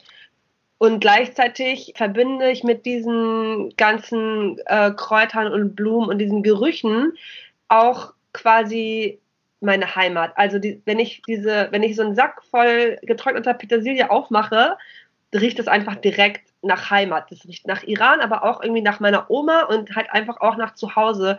Das finde ich schon ziemlich krass, wie das quasi, was ja auch vorhin schon gesagt hatte, dass es ja auch viel einfach mit Gerüchen ist, wie eben diese, diese Gerüche mich irgendwie auch so, zu, so connecten eben zu einem Ort und auch einem Gefühl, was ich irgendwie mit Familie und mit Heimat verbinde. Und gleichzeitig natürlich ja auch irgendwie so zu einer natürlichen Welt, ne? Also man, im Vergleich zu unserem total entfremdeten Leben sozusagen heute verbinden mich auch, was auch vorhin schon gesagt hatte, sowohl die Praktik des, des Zubereitens von diesen ganzen Dingen, als halt auch der Geruch davon, als halt auch der Akt des wirklich das Trinken oder Essen, verbindet mich halt irgendwie zu so einem, zu dem natürlichen Teil meines Selbst und so zu der Verbindung, dass ich auch ein Wesen dieser, dieser Natur bin, quasi aus Natur komme und natürlich bin und dementsprechend auch Natürliches mir gut tut, sozusagen. Ja. Und ja, was ich sagen wollte, ist, bei uns im Iran gibt es auf jeden Fall auch, jetzt habe ich eben, während ihr so gelabert habt, versucht, das mal so kurz ähm, so aufzuschreiben, äh, so vier verschiedene oder fünf verschiedene Arten von, was man so als Remedy wohl verstehen kann. Das eine sind Damnush, das sind quasi Tees und wir, wir sagen halt nicht äh, Choi dazu, weil Choi ist nur schwarzer Tee. Alles andere darf man unter keinen Umständen Choi nennen. Aber das ist dann halt Damnush, wenn man, wenn man andere Sachen aufbrüht. Und dann hat man auch Arak, äh, manche von euch kennen vielleicht das Wort Arak oder so aus einer anderen Sprache oder Kultur, aber das ist, also das heißt ja normalerweise Schnaps. Und das ist eigentlich auch nichts anderes als Schnaps, aber halt ohne Alkohol. Es ist halt eine Destillation. Das heißt, man nimmt zum Beispiel, also die meisten von euch kennen ja Rosenwasser. Das ist zum Beispiel auch so eine Destillation, dass man halt hm, genau, das Destillierte, man kocht das so auf und man fängt dann das destillierte Wasser ein und das benutzt man dann und das macht man auch mit zum Beispiel Löwenzahn oder hm, äh, Pfefferminze oder noch so einigen anderen Pflanzen. Und das hat nochmal eine andere Wirkung, wenn man das als Adak zu sich nimmt, weil es ja viel konzentrierter ist, als wenn man halt sich zum Beispiel einen Tee aufgießt. Also man benutzt es halt bei unterschiedlich, zu unterschiedlichen Sachen. Oder diese Adak, den benutzt man auch äh, topical, also wie heißt das so, auf der Haut zum Beispiel, so oberflächlich und nicht nur zum Trinken. Und ist auch so ein bisschen regionsabhängig. Meine Mutter beispielsweise, die kommt aus Shiraz, das ist eher so südlich im Iran. Und sie hat mir mal erzählt, dass sie zum Beispiel, das wusste ich voll lange nicht, dass sie mit diesen Adach richtig groß geworden ist, dass ihre Mutter so ein Regal in der Küche hatte mit all diesen verschiedenen Flaschen, mit den verschiedenen Adachs. Und dass, wenn sie gesagt hat, oh, ich fühle mich heute so ein bisschen schlapp, dann hat sie das bekommen. Oder wenn der ein, ihr Bruder gesagt hat, keine Ahnung, ich habe irgendwie ein bisschen Bauchschmerzen oder so, dass sie das halt immer so jeden Morgen hat jeder von denen so ein Glas mit einem bestimmten Adach bekommen. Das habe ich voll lange nicht gewusst, das fand ich so voll schön, aber diese Adach-Kultur ist zum Beispiel im Norden von Iran gar nicht so doll. Das ist voll so ein Südiran-Ding. Das finde ich auch irgendwie voll interessant, was so für regionale Unterschiede teilweise auch einfach in der gleichen Kultur sozusagen gibt. Und dann haben wir halt, wie bei euch ja, wie es ja auch erzählt habt, quasi Sachen, die teilweise einfach schon voll in der Esskultur so drin sind, die im, wie man Essen zubereitet, was es für Komponenten hat, so die Vollwertigkeit, dass immer so ein Getreide mit Hülsenfrüchten oder irgendeinem Protein zusammen mit Kräutern und immer einem Gemüse. Also wie irgendwie das ein, eine Mahlzeit an sich meistens immer schon so wirklich nahrhaft ist und vollwertig ist und von dem Körper so voll aufgespalten werden kann aus der Zusammensetzung heraus, was einem ja meistens irgendwie gar nicht mehr klar ist. Oder so Sachen wie Sumak, was ihr erwähnt habt. Das wird ja zum Beispiel meistens immer auf Kebab gegessen oder halt auf Kebab so rauf gemacht. Und ich habe halt irgendwann vor ein paar Jahren mal so erfahren, also ich esse kein Fleisch, ne, aber ich habe das dann irgendwie so mitbekommen, dass das zum Beispiel gemacht wird, weil das halt, weil das und der, die, der Fettverdauung, die Fettverdauung unterstützt. Und weil halt das Fleisch quasi fettig ist und das dann dabei hilft. Finde ich halt so voll interessant. Es gibt ja total oft solche Sachen quasi, die da so, die so zusammenspielen. Oder was zum Beispiel im Iran auch eine Sache ist beim Essen, das finde ich richtig, richtig spannend. Man unterscheidet die verschiedenen Nahrungsmittel in kalt, kalte oder warme Nahrungsmittel. Und man sagt auch, eine Person, Personen selber können auch selber so eine kalte Tarm, also das heißt sowas wie so eine deine Nature oder so. Es kann, kann, kalt oder warm sein, muss aber nicht. Also es gibt, die meisten Leute sind so mittel normal. Und es gibt so bestimmte Nahrungsmittel, die sind eher kalt und bestimmte, die sind eher warm. Kalt ist zum Beispiel sowas wie Gurken oder Joghurt oder Melone Aubergine, Zucchini, ich glaube voll viel Obst. Man kennt das ja auch selber, wenn man im Sommer ist und es voll heiß, dann Gurke kühlt halt ab, Wassermelone kühlt richtig von innen ab und so. Und beispielsweise im Iran so ein Standardessen zum, also Zeittisch zum Essen ist so Joghurt mit Gurke. Und äh, das ist halt beides voll kalt. Und deshalb macht man meistens noch Minze rein und so Rosinen, damit es sich wieder ausgleicht. Das finde ich halt so voll spannend. Und ich habe das halt vor ein paar Jahren mal so wiederentdeckt in der chinesischen Naturheilkunde oder auch chinesischen einfach Essenslehre, ähm, so Yin und Yang. Die unterteilen halt auch alles Essen in Yin und in Yang-Energien. Und das ist voll ähnlich, auch von den jeweiligen Essenssachen mit kalt und warm. Und das fand ich auf jeden Fall richtig spannend, weil ich glaube, dass so persische Kultur und chinesische Kultur sind schon auf jeden Fall weit genug voneinander entfernt gewesen, als dass das unbedingt jetzt so Einfluss aufeinander hatte, was diese Lehre angeht. Aber dass man das halt so irgendwie wiederfindet. Und dann ist mir eingefallen, neben eurem Schröp Schröpfen, das Hammam an sich. Also so zum ins Hammam gehen ist natürlich früher so voll standardmäßig gewesen, aber man hatte halt keine Badewanne zu Hause. Aber gleichzeitig ist es ja trotzdem so ein Akt der Self-Care. Man ist da früher mit Family so zusammen hingegangen. Alle Frauen zusammen gehen einmal die Woche so ins Hammam. Man lässt sich da richtig doll abschrubben. Und das ist auf jeden Fall ja voll so ein Remedy Heilung, aber halt irgendwie so Cleansing, Self-Care, Akt, also eine, eine, ja, etwas, was man halt so tut oder hat an sich machen lassen tatsächlich eigentlich. Und das finde ich auch, also das finde ich richtig, richtig schön und ich mag so alles am Hammam eigentlich wirklich richtig, richtig gerne. Und was es im Iran auch gibt, ich weiß nicht, ob ihr das vielleicht auch kennt, ist, ich weiß nicht, wie man das nennt, man geht davon aus, dass man halt so ähm, schlechtes Blut hat, also quasi das in den Arterien, dieses, das schlechte Blut, was sozusagen abläuft. Und danach hat man im Hammam teilweise mit so Messern so einen kleinen Katz gemacht. Also man cuttete sich sozusagen den ähm, Rücken quasi so ein bisschen die Haut auf und dann und ließ sozusagen dieses Blut rauskommen mit so kleinen Cuts. Ich weiß nicht, ob jemand von euch das vielleicht auch schon mal gehört hat, aber das fand ich auf jeden Fall ist auch so eine Sache, die keine Ahnung, das, das wird vielleicht auch irgendwie bald mal verloren gehen. Ich weiß auch nicht mehr, wie intensiv das noch überhaupt gemacht wird. Und so Last Thing wäre dann halt noch so Räuchern, was glaube ich auch einfach so überall auf der Welt voll verbreitet ist und alle räuchern mit irgendwie anderen Sachen. Und im Iran ist das, äh, was man so räuchert, heißt halt Isfand. Ich glaube, heutzutage Leute peilen vielleicht gar nicht mehr, was es so das ist nicht mehr so im Bewusstsein, was es halt wirklich für Wirkungen hat. Das ist ja meistens sind das Pflanzen, die antiseptisch sind. Ich weiß gar nicht, wie Esfand auf Deutsch heißt, aber das ist auf jeden Fall auch antiseptisch. Aber meistens ist es halt so, dass man das so gegen böse Auge machen quasi verwendet. Und das ist dann halt, genau, also fand ich irgendwie voll spannend. Man hat verschiedene Sachen zu trinken, man hat verschiedenes zum Essen, man hat dann diese Praktiken irgendwie am Körper so und dann hat man halt auch diese Geruchssachen oder Ausräucherungssachen, die halt so einen Raum betreffen, um ihn irgendwie klar zu machen, negative Energien oder Geister oder halt eben negative Blicke zu vertreiben. Yes, also ich muss sagen, für mich ist der wichtigste Punkt auch so der Wert dieses Wissens und irgendwie der Erhalt dieses Wissens, weil was jetzt schon ein bisschen gefallen ist, ich, was ich halt so krass finde, was ich vorhin auch zu meiner Oma meinte, was ich, also ich habe halt ein großes, äh, dieses, der Wert des Wissens ergibt sich auch daraus für mich, dass das ja über Generationen entstanden ist. Das ist jetzt ja nicht irgendwie Health-Trend oder Superfood-Trend basiert, heute Kurkuma, morgen Baobab irgendwie, sondern das ist ja ein Wissen, was so über Generationen entstanden ist. Und darin liegt halt für mich der Wert. Und wenn es halt über Generationen gewachsen ist, das Wissen, fände ich, also habe ich halt so Angst vor dieser Vor Vorstellung, dass es halt, dass es über viele Generationen gewachsen ist und innerhalb von weniger Generationen verloren geht.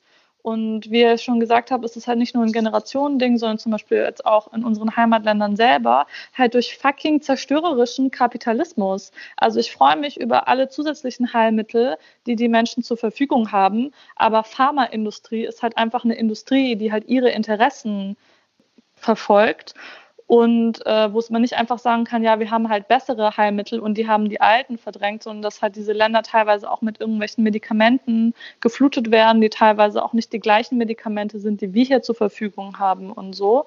Also ich glaube, für mich ist das schon auch eine Bedrohung für dieses Wissen und für diese Lebensweisen, die halt schon auf einem fundierten Wissen, Erfahrungen und all dem beruhen. Und das ist mir auf jeden Fall auch total ähm, wichtig oder was, was mich beschäftigt. Und eine Sache, die ich da voll interessant fand, also ich finde auch Remedies und ja nicht nur Sachen, wenn man schon krank ist, sondern auch, wo man auch gucken kann, aha, wie verhält sich denn der Körper, wenn man das nicht hat. Und eine Sache, die mir jetzt vor kurzem erst aufgefallen wird, ist zum Beispiel so eine, ich war beim Ikea irgendwie bei diesem Ersatzteil-Stuff und musste da warten und es gab halt keine Sitzgelegenheit. Und ich habe mich dann halt hingehockt, aber ich habe mich so hingehockt, wie mein Rachmetli-Großvater immer gehockt hat. Und dafür gibt es so verschiedene Begriffe. In Deutschland, man sagt so, ist Asian Squad, Russenhocke und so. Ihr wisst, wie das aussieht, ne? Normal. Und allein schon, dass es Asian Squad und Russenhocke heißt, zeigt ja schon, dass es so den Status von Honig hat. Also it's a good thing. It's, it's proven. So. Und, ähm, und so saß mein Rachmetli-Großvater immer da. Selbst wenn er auf einem Sofa saß, saß er so da. Also ich kann mich nicht erinnern, dass er einmal einfach nur so auf dem Stuhl saß oder so. Und, und bei uns, bei mir zu Hause war es auch so einen europäischen Esstisch hatten wir erst als als ich zwölf war. Und bis dahin ist halt alles auf dem Boden passiert.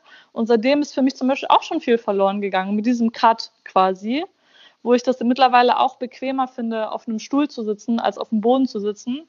Und diese, diese bestimmte Art der Hocke, irgendwie saß ich dann automatisch in dieser Hocke und musste an meinen Großvater denken und habe dann, während ich da bei Ikea gewartet habe, rumgegoogelt und habe festgestellt, dass das natürlich viel gesünder ist, als auf dem Stuhl zu sitzen, weil der Körper in einer aktiveren Haltung ist und der Rücken verlängert wird, elongated. Also so irgend, dass da in dieser Haltung, also Rückenschmerzen, die durch viel Sitzen entstehen, quasi in, durch diese Haltung so, also auf dem Stuhl sitzen, in dieser Hockhaltung halt nicht so auftreten. Und diese Hockhaltung kommt ja einfach daher, dass man nicht so diese Sitzmöbel hatte und dass die Menschen halt viel draußen waren. Also du arbeitest auf dem Feld, triffst deinen Nachbar und ihr wollt zusammen m, chillen. Oder auch, dass man so gekocht hat und alles halt in dieser einen Hockhaltung gemacht hat, die halt einfach förderlich für den Körper ist. Und das ist auch sowas für mich. Wenn das auf der ganzen Welt ist, über Generationen so, dann habe ich da ein riesengroßes Vertrauen rein. Und jetzt mache ich das auch einfach bei mir zu Hause. Auch wenn ich Stühle habe, sage ich oft, hm, eigentlich brauche ich gerade keinen Stuhl und mache das, was ich mache, dann einfach so in der Hocke. Und ich fand es auch lustig, dieses Thema, also dieses Thema geschämt werden fürs Essen, das hatten wir jetzt ja schon ein paar Mal, aber geschämt werden für Remedies oder Sachen, also nicht Remedies, sondern die einfach nur zur Gesundheit beitragen. Und wofür ich geschämt wurde, ist literally für mich waschen, was so richtig deutsch ist. Weißt du, die haben es immer nicht gecheckt. Die hatten 16 Mal Pest, jetzt haben sie so Klos mit Wasser und so, aber mm, darüber hinaus waschen so richtig, so richtig verdächtig. Und das war zum Beispiel, als ich in der Schule war und dann eine deutsche Mitschülerin bei mir war und sie gesehen hat, dass mein Vater sich die Nase wäscht, also kein Taschentuch benutzt hat, sondern ans Wasser geht und sich damit halt die Nase ausspürt, hat sie literally das Wort Bauer benutzt, dass das wohl so ein bosnischer Bauernbrauch ist. Und ja, und ich Bauer, ich literal Bauer, habe mich auch noch wirklich geschämt von dieser kleinen zwölfjährigen Pissnelke. So. Und halt auch, und halt das Ganze, also die ganzen Gebetswaschungen, weil Muslim, praktizierende Muslime sich ja fünfmal am Tag waschen. Und darum wird so ein Aufriss gemacht. Also in meiner Heimatstadt in Deutschland, wo ich aufgewachsen bin quasi, wurden an der Uni so Schilder aufgehangen den, auf den Toiletten mit so Fuß und durchgestrichen. Also, dass man sich da quasi nicht die Füße waschen darf und so, was halt einfach auf die muslimischen Studierenden abzieht. Ja, das war mega das Ding. Dagegen haben sich auch Leute gewehrt. Krass. Aber dass halt diese, oder dass es halt insgesamt so das Ding ist, dass Muslime halt nur zu Hause Gebetswaschung machen dürfen, weil das einfach zu weird ist, wenn man sich irgendwas anderes wäscht als die Hände bis, bis zum Handgelenk und keinen Zentimeter weiter. Also das ist immer noch. Wir sehen ja auch an Corona, dass es einfach in Deutschland nicht selbstverständlich ist, dass Leute sich die Hände waschen. So wie ja. die ganze Zeit also, einfach krass wiederholt wird, denke ich so, was macht, was habt ihr die ganze Zeit gemacht? also waschen in Deutschland offensichtlich immer noch ein exotischer Remedy. Deswegen Pro-Tipp von mir, Wasser, Wasser sehr gesund. Wasser trinken, Wasser auf die Haut, ja. topical. Kann ich Wasser sehr empfehlen, hat sich topical Wasser bewährt. So, also mein Remedy of the Day. Und eine andere Sache. Jede Drogerie verkauft jetzt auch so Nasenspülungssachen und sonst was. So. Ja, und die Po-Dusche für 20 Euro. Die Po-Dusche für 20 Euro. Leute, überlegt es. Hier, ihr kriegt Gesundheitstipps und ihr kriegt Finanztipps. Kauft, das ist auch wichtiger Remedy. Leute, wascht euch. Literally. Genau. Wascht euch die, Die Hände, Beine. aber wascht doch Auch dahin, wo die Fäkalien bitte. hinkommen. Und ihr Oh braucht mein keine Gott. 20 Euro Po-Dusche. Ihr könnt eine ganz billige, gebrauchte Wasser-PET-Flasche. Das kostet euch nur 25 Cent Pfand. Eine Gießkanne. Eine Gießkanne. Oh mein Gott. So, aber ja, wichtig, waschen. Literally, Wasser. immer noch exotisch. Waschen. Und jetzt bei DM für 20 Euro Nasendusche, Po-Dusche. Was kommt als nächstes? Welcher Hairspray? Oh Was duschen Gott. wir als nächstes? Digi, Oh Gott. euch einfach. Wartet nicht auf den nächsten Health Trend. Entscheidet selber euch jetzt dazu, euch zu waschen. Habt ihr das damals mitbekommen oder war das so ein, sorry, war das so ein, so ein, so ein Black Community Ding mit so, mit diesen ganzen, so weiße Leute waschen sich nicht die Beine und so? Das war so Beine? ein Hype auf Black Twitter zwischendurch, dass Nee, Leute was meinten, war so, das? Ich habe das als Erzähl. Kind tatsächlich mitbekommen von meinen Eltern. mit den Beinen waschen. Nee, nicht mit den Beinen, aber schon mit dieser Ansage von, die Deutschen sind dreckig. Die, die machen Ja, Ja, ich normal. war als Ich, ich wollte so ich wollte nicht sagen. Ich wollte es auch nicht sagen. Ich war als Gerade, Kind aber so es. self-hating. Ich habe alles abgelehnt, was Kanak ist und alles idealisiert, was weiß ist. Aber das war als Kind schon, wo ich war so, i- nur Nee, aber- Papier, Ja. ja. Okay, das, Nee, das, wirklich, das, das, ist das, eklig. ich, das, das Also, das ist ja das Verrückte. Also, ich, ich spring gerade kurz mal rein. So, dieses, äh, dass das einerseits irgendwie so als so ein gängiger Rassismus in Deutschland andere Leute immer als schmutzig bezeichnet werden. Ja, danke. Aber- Aber ganz ehrlich, so, ähm, quasi da, wo ich aufgewachsen bin oder wie mit den Leuten so, da war es halt auch mal so, guck mal, die Deutschen waschen sich nie. So, die riechen immer nach Schweiß und die sind dreckig. So, also da war es ja auch äh, quasi, wie heißt Also das? einfach so Rassismus gegen Weiße oder warst du ganz Nee, casual? das nicht. Nur so von wegen, die werfen das halt so vor und sind ja ge- genau, genau das, was du Ja, sagst. ja, voll. Ähm, da wird halt Leuten vorgeworfen, sie seien dreckig und dann ist halt quasi so, und dann ist ja genauso wie du sagst, so einfach so Hygiene eine ganz andere, äh, hat einen ganz anderen Stellenwert einfach mal Mhm. äh, in, in, in, in, anderen Kontexten, so den, den er halt hier nicht hat, wie du ja sagst, ne? Irgendwie Voll. diese, diese Waschung vor dem Gebet oder so. Das ist ja dann quasi kulturell irgendwie so mit drin, dass du halt eine ganz andere Hygiene machst. Auch so mit Lebensmitteln kenne ich die Hygiene quasi in der Türkei auch ein bisschen anders, als die, wie ich das hier in Deutschland sehe. So. Und äh, das von wegen halt immer so dieser Vorwurf, so hier, die Leute sind unhygienisch und schmutzig oder sonst Und was. Bauern. Mit Und ihren Bauern. Bauernbräuchen. Wenn du halt äh, siehst, Ja. so, dass das eigentlich so die ganze, das ganze Hygienewissen und so irgendwie in unseren Herkunftskontexten viel, viel verbreiteter ist, so weißt du? Es ist Ja, hygienischer jetzt und es ist ja. Zero Waste. Ja. Man braucht Ja, kein Taschentuch genau, und auch nicht so viel Klopapier. Okay, ich höre jetzt auf. Ja, und was anderes, was mir noch eingefallen ist, nicht so mit geschämt, aber was für mich voll krass ist, und zwar, wenn man niest, in Deutschland gibt es ja diese Etikette, ähm, äh, sich Gesundheit zu wünschen, was ja auch schön ist. Das ist ja auch die einzige Situation, wo in Deutschland im öffentlichen Raum vielleicht kommuniziert wird, wenn jemand niest, dass man dann Gesundheit sagt. Also das ist was sehr Löbliches, das könnte man noch weiter ausbauen. Und, und bei, also bei, ich denke bei vielen Muslimen, also bei uns auf jeden Fall so, wenn du niest, dann musst du selber Alhamdulillah sagen. Also äh, Gott sei Dank quasi. Und das ist dann halt irgendwie wichtig. Und das fand ich immer awkward, wenn Leute, ich niese und Leute sagen mir Gesundheit und ich bin so, sei leise, ich muss mich konzentrieren. Alhamdulillah. So. und man kann es halt nicht laut sagen. Das habe ich auch schon voll oft als Meme jetzt gesehen, wo alle dir Gesundheit wünschen und du so ganz zu dem Thema Alhamdulillah. Und vorhin hat eine von uns auch genießt, ich habe so auf der Cam gesehen und war so, Yarhamukullah. Also auch das ist was, was ich so ein bisschen unterdrücken muss im Alltag. Auf jeden Fall die Gesundheitsvokabeln. Und ja, also ich glaube, bei Remedies war für mich auf jeden Fall auch spirituelle Praxis ganz weit vorne. Also vieles ist für mich da auch durch Religion bestimmt. Also Miswak ist ja vorhin äh, gefallen und Miswak ist für uns tatsächlich, also es gibt ja die Konzepte von Halal und Haram, also erlaubt und verboten. Und dann gibt es noch Sunnah, also quasi, wo wir uns nach dem, danach richten, was unser Prophet Mohammed a.s. gemacht hat. Und darunter würde zum Beispiel äh, Miswak fallen, dass wir sagen, Ah, du bist hängen geblieben, oder? Bin nur ich das? Sorry. Nee, Nee. bei mir auch. Sie ist auch bei mir hängen geblieben. Hört ihr mich eigentlich? Ja, richtig. Ja, ja. Yay. Schön, dass du ab und zu auch nochmal zu hören bist. Okay, okay.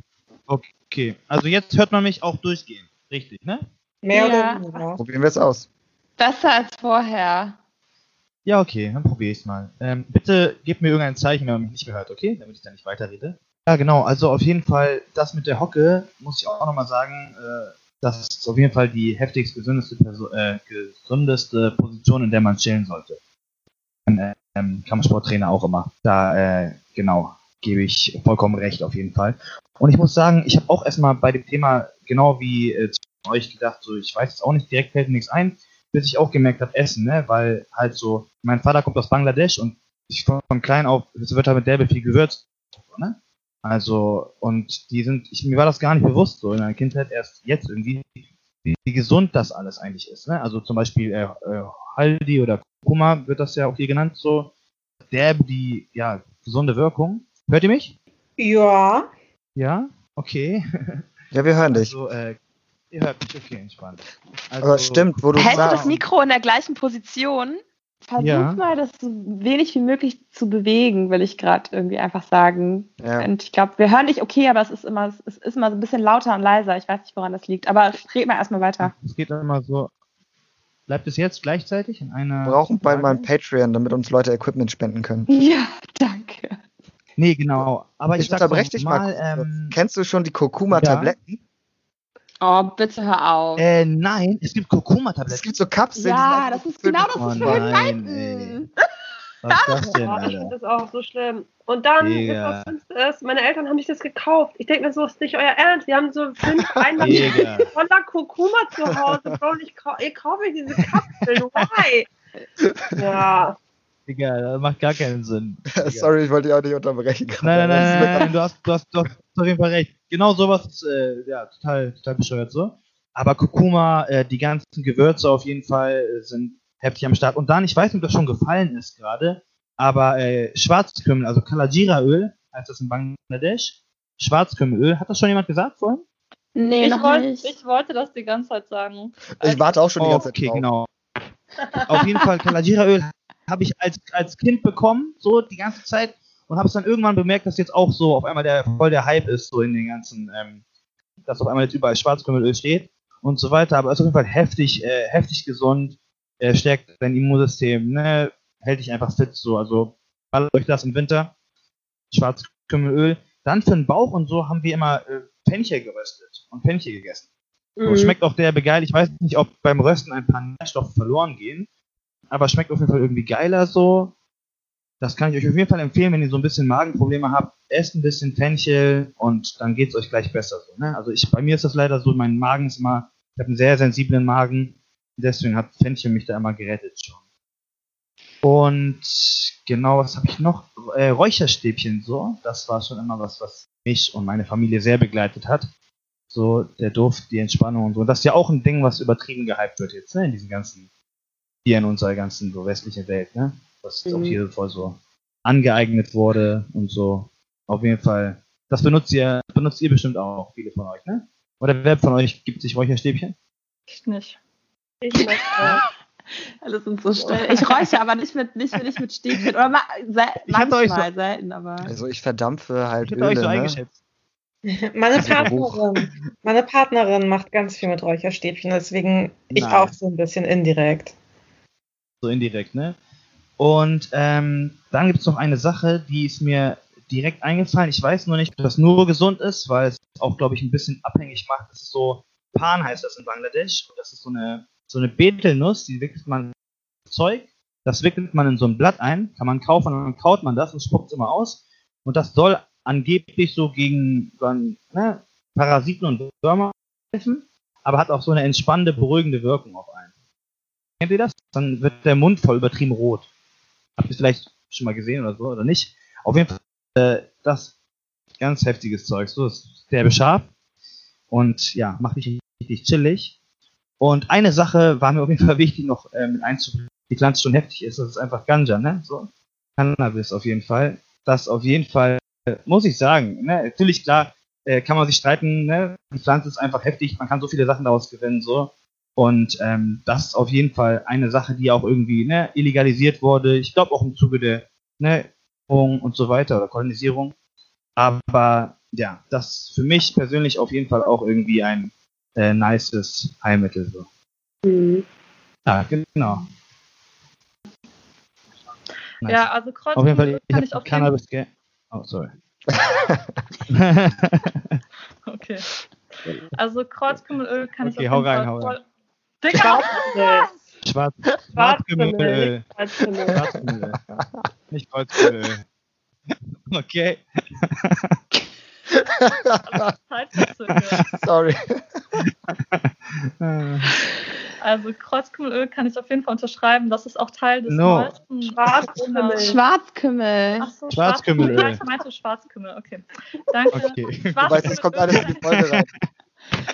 Kreuzkümmel bestimmt auch derbe gesund, so, Ja. aber in diesem Nee. Fall jetzt.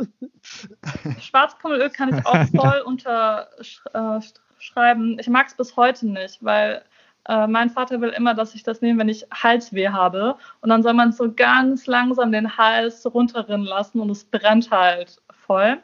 Aber Schwarzkümmel ist tatsächlich auch Teil des neuen, äh, neuesten Corona-Heilmittels. Letztes Mal habe ich euch Corona-Heilmittel Sumac, sponsored by meine Oma, gebracht. Meine Oma hat jetzt aber was Neues. Und zwar ist es eine Mischung aus Schwarzkümmel, gemahlene Kamille und natürlich Honig. Was sonst? Das Corona-Heilmittel. Ja, also für mich zentral zum Thema Remedies ist auf jeden Fall ähm, spirituelle Praxis. Und wenn man zum Beispiel guckt bei ähm, uns Muslimen die Gebetshaltungen, also abgesehen von der spirituellen Praxis und was es ja was Meditatives ist und so, aber allein wenn man die Gebetshaltungen anguckt, die man quasi im Gebet durchläuft, findest, ist, sind das quasi Ja, eins ja. zu eins auch Yoga-Haltungen. Voll. Und äh, wo wir auch wieder bei diesem universellen Wissen sind, also so Sachen, die man überall auf der Welt irgendwie äh, gefunden hat und praktiziert. Und genauso das Fasten, also wo jetzt, dass das auch auf Muslim, Insta und Twitter die ganze Zeit Thema ist, wenn so Studien auftauchen, wie gesund Fasten ist und so und wie lange und so, wo alle sind so, ja, loves in Muslim so. Das hätten wir dir auch sagen können. Also wo insgesamt, es gibt sehr viele Praxen, um so Körper und Geist zu reinigen. Und im Ramazan ist ja quasi Fastenpflicht, da hast du es einen Monat lang, aber praktizierende Muslime fasten auch oft außerhalb von Ramazan. Also es ist eigentlich schon eine sehr regelmäßige Sache. Es gibt auch außerhalb von Ramazan, wo es nicht Pflicht ist, aber halt Zeiten, ähm, wo es empfohlen äh, wird zu fasten, was dann eben eine Reinigung für den Körper und für den Geist bedeutet. Und also ich glaube, das Gebet an sich ist halt für die ähm, psychische Gesundheit sehr förderlich, aber eben auch, was ich sehr gerne mag, ist Dhikr, wo immer wieder was wiederholt wird. Und es kann was Kurzes sein, wie zum Beispiel Alhamdulillah, was eigentlich Teil von dem Gebet auch ist, also 33 Mal Alhamdulillah, Gott sei Dank, Gott sei Dank, immer wieder zu wiederholen, wo wir beim Thema Dankbarkeit sind, was jetzt ja auch so hier in Deutschland achtsam unter dem Stichpunkt Achtsamkeit so voll das Ding ist. Aber auch was schon gefallen ist mit so ähm, Musik und gemeinsam singen, weil da singen wir nicht gemeinsam, aber zum Beispiel in Bosnien ist Sophismus sehr stark. Und ich liebe es, wenn ich da bin, einfach zu so einem Wickelkreis zu gehen, also von wo Frauen zusammen in einem Kreis sitzen. Und man sitzt da und man wiederholt die ganze Zeit irgendein Wickel und dabei wiegen sich die Körper in einem bestimmten Takt, Takt und man spricht ja im Chor die ganze Zeit auch in so einem bestimmten Takt und jeder Wickel hat seinen eigenen Rhythmus auch und das ist für mich was mega Besonderes. Also das macht irgendwas, also ich kann es gar, ich kann es nicht ausdrücken, aber es macht sehr sehr viel zu mit mir und deswegen ja und das wird halt, oder halt eben auch das gemeinsame Singen begleitet von so einfachen Instrumenten und so. Das, ich glaube, das tut einfach, trägt viel dazu bei, den Körper und den Geist gesund zu halten. Aber es gibt auch ein bisschen die Kehrseite. Also ich glaube, es wirkt sich auf jeden Fall auf die Gesundheit aus und es gibt auch so bestimmte Wickel, die dann äh, an sich als Heilmittel gesehen werden, aber es gibt auch ein bisschen die Kehrseite, wenn zum Beispiel muslimische Menschen psychische Probleme haben und eigentlich die Hilfe von einem Therapeuten, der Therapeutin brauchen würden, dass ihnen dann gesagt wird, nee, brauchst du nicht, du musst einfach mehr Koran lesen, du musst mehr beten und so. Und das ist auf jeden Fall was, was diskutiert wird und wo versucht wird, irgendwie eine bessere Kultur drumherum zu schaffen, dass man sagt, ja, das ist förderlich, aber man darf es nicht darauf begrenzen oder sagen, dass Leute sich nicht Hilfe holen dürfen, dass, weil sie dann das Gefühl haben, ja, sie sind nicht gläubig genug oder so und deswegen sind sie jetzt psychisch krank. Eigentlich müssten sie das mit Gebeten aus der Welt schaffen können. Ja, ich versuche jetzt gerade hier so den Anknüpfungspunkt zu finden mit so den letzten Sachen, die ich noch so ähm, sagen wollte. Ich glaube, was so mit übergreifend voll das Thema war und also was ich jetzt auch noch hier aufgeschrieben hatte, war einfach so dieses, diese Diskrepanz irgendwie so zwischen wirklich, also auch dieses, man begreift diesen Unterschied zwischen westlicher Medizin und traditioneller Medizin, glaube ich, in voll vielen von unseren Kulturen, dass man so diese Schulmedizin und so ja gar nicht abschreibt und sozusagen darin ja auch partizipiert oder das halt auch nimmt, zu sich nimmt und so und ja auch sieht, dass das ja auch seinen Nutzen hat und natürlich auch Forschung und sowas, aber halt dass halt traditionelle Medizin irgendwie so auch so ein eigener Raum ist und das teilweise nicht immer unbedingt gegeneinander steht, kann sich auch teilweise ergänzen und so, aber es sind halt so zwei unterschiedliche Sphären, während ich oft das Gefühl habe, dass man eigentlich, wenn man eher europäisch ist, dann hat man eigentlich eher so die Schulmedizin als so die zentrale, also man hat gar nicht so diesen Referenzrahmen zu sagen, unbedingt. Und ich habe das Gefühl, so dieses, was man bei uns als traditionelle Medizin sieht, das ist, hast du vorhin auch gesagt mit Iran, dass es diese Läden gibt, wo man dann bestimmte Kräuter kaufen kann und wo das alles irgendwie so sehr bestimmt irgendwie auf so einen sehr traditionellen Bezugsrahmen zurückgeht. Das gibt es bei uns halt auch. Und ähm, dieses Rückbesinnungsmoment, das findet bei uns auch gerade statt. Und ich habe mich gerade gefragt, ob es im Iran vielleicht sogar aus einem ähnlichen Grund ist, weil halt durch Wirtschaftskrise und so bei uns auch teilweise das ausgelöst ist, dass halt auch der Zugang auf westliche Medizin halt viel begrenzter ist und Leute sich auch teilweise aus Notwendigkeit zurückbesinnen, dann aber auch merken, ah ja, es funktioniert ja und vielleicht können wir das dann jetzt doch auch wieder machen und so. Damit konnte ich auch mal was anfangen. Ich meinte, bei uns ist auch auf jeden Fall so ein Rückbesinnungsmoment und dadurch bin ich auch mit Sachen wieder in Berührung bekommen, gekommen, mit denen ich gar nicht unbedingt auch als Kind in Berührung gekommen bin, aber einfach nur, weil es jetzt gerade so ein bisschen so ein, so, ein, so ein Moment hat, der zurückkehrt. Und das ist auf jeden Fall irgendwie cool zu sehen. Ich glaube auch cool für unsere Generation so. Und auch nochmal zu diesen Kurkuma-Kapseln aus dem gleichen Kontext ist so dieses, ist cool für uns, sich zurückzubesinnen. Und ich genieße gerade voll diesen Austausch, den wir so haben, weil ich finde, es ist mega wichtig, halt Sachen im Kontext zu betrachten und halt im Kontext zu verstehen. Und deswegen, glaube ich, gehen auch viele dieser Superfood-Sachen oder Kurkuma-Kapseln so voll gegen den Strich, weil sie halt den Kontext entziehen und Leute denken einfach, sie können eine Kurkuma-Kapsel nehmen und dann halt diese Benefits irgendwie haben, aber viele Sachen machen halt im Kontext Sinn, in der Reihenfolge, in der sie zu sich genommen werden, in der Zubereitungsart, in der sie zu sich genommen werden, in dem kulturellen Kontext, in dem sie zu sich genommen werden, so. Und ich glaube, das geht auch an viele Leute, die das jetzt so für sich vielleicht so entdecken oder da so reingehen, so sucht den Kontext, so fangt nicht an, euch irgendwas zu schmeißen oder irgendwas auf eurem Instagram zu hypen oder jetzt bitte auch an weiße Zuhörer jetzt den Steindarm zu fladden und irgendwelche Zutaten zu suchen, so. Kauft weiter eure überteuerten Baubarpräparate bei Butni und nicht auf dem Stadion. so, bitte äh, betreibt keine Preisinflation in unseren, in unseren Nachbarschaften so.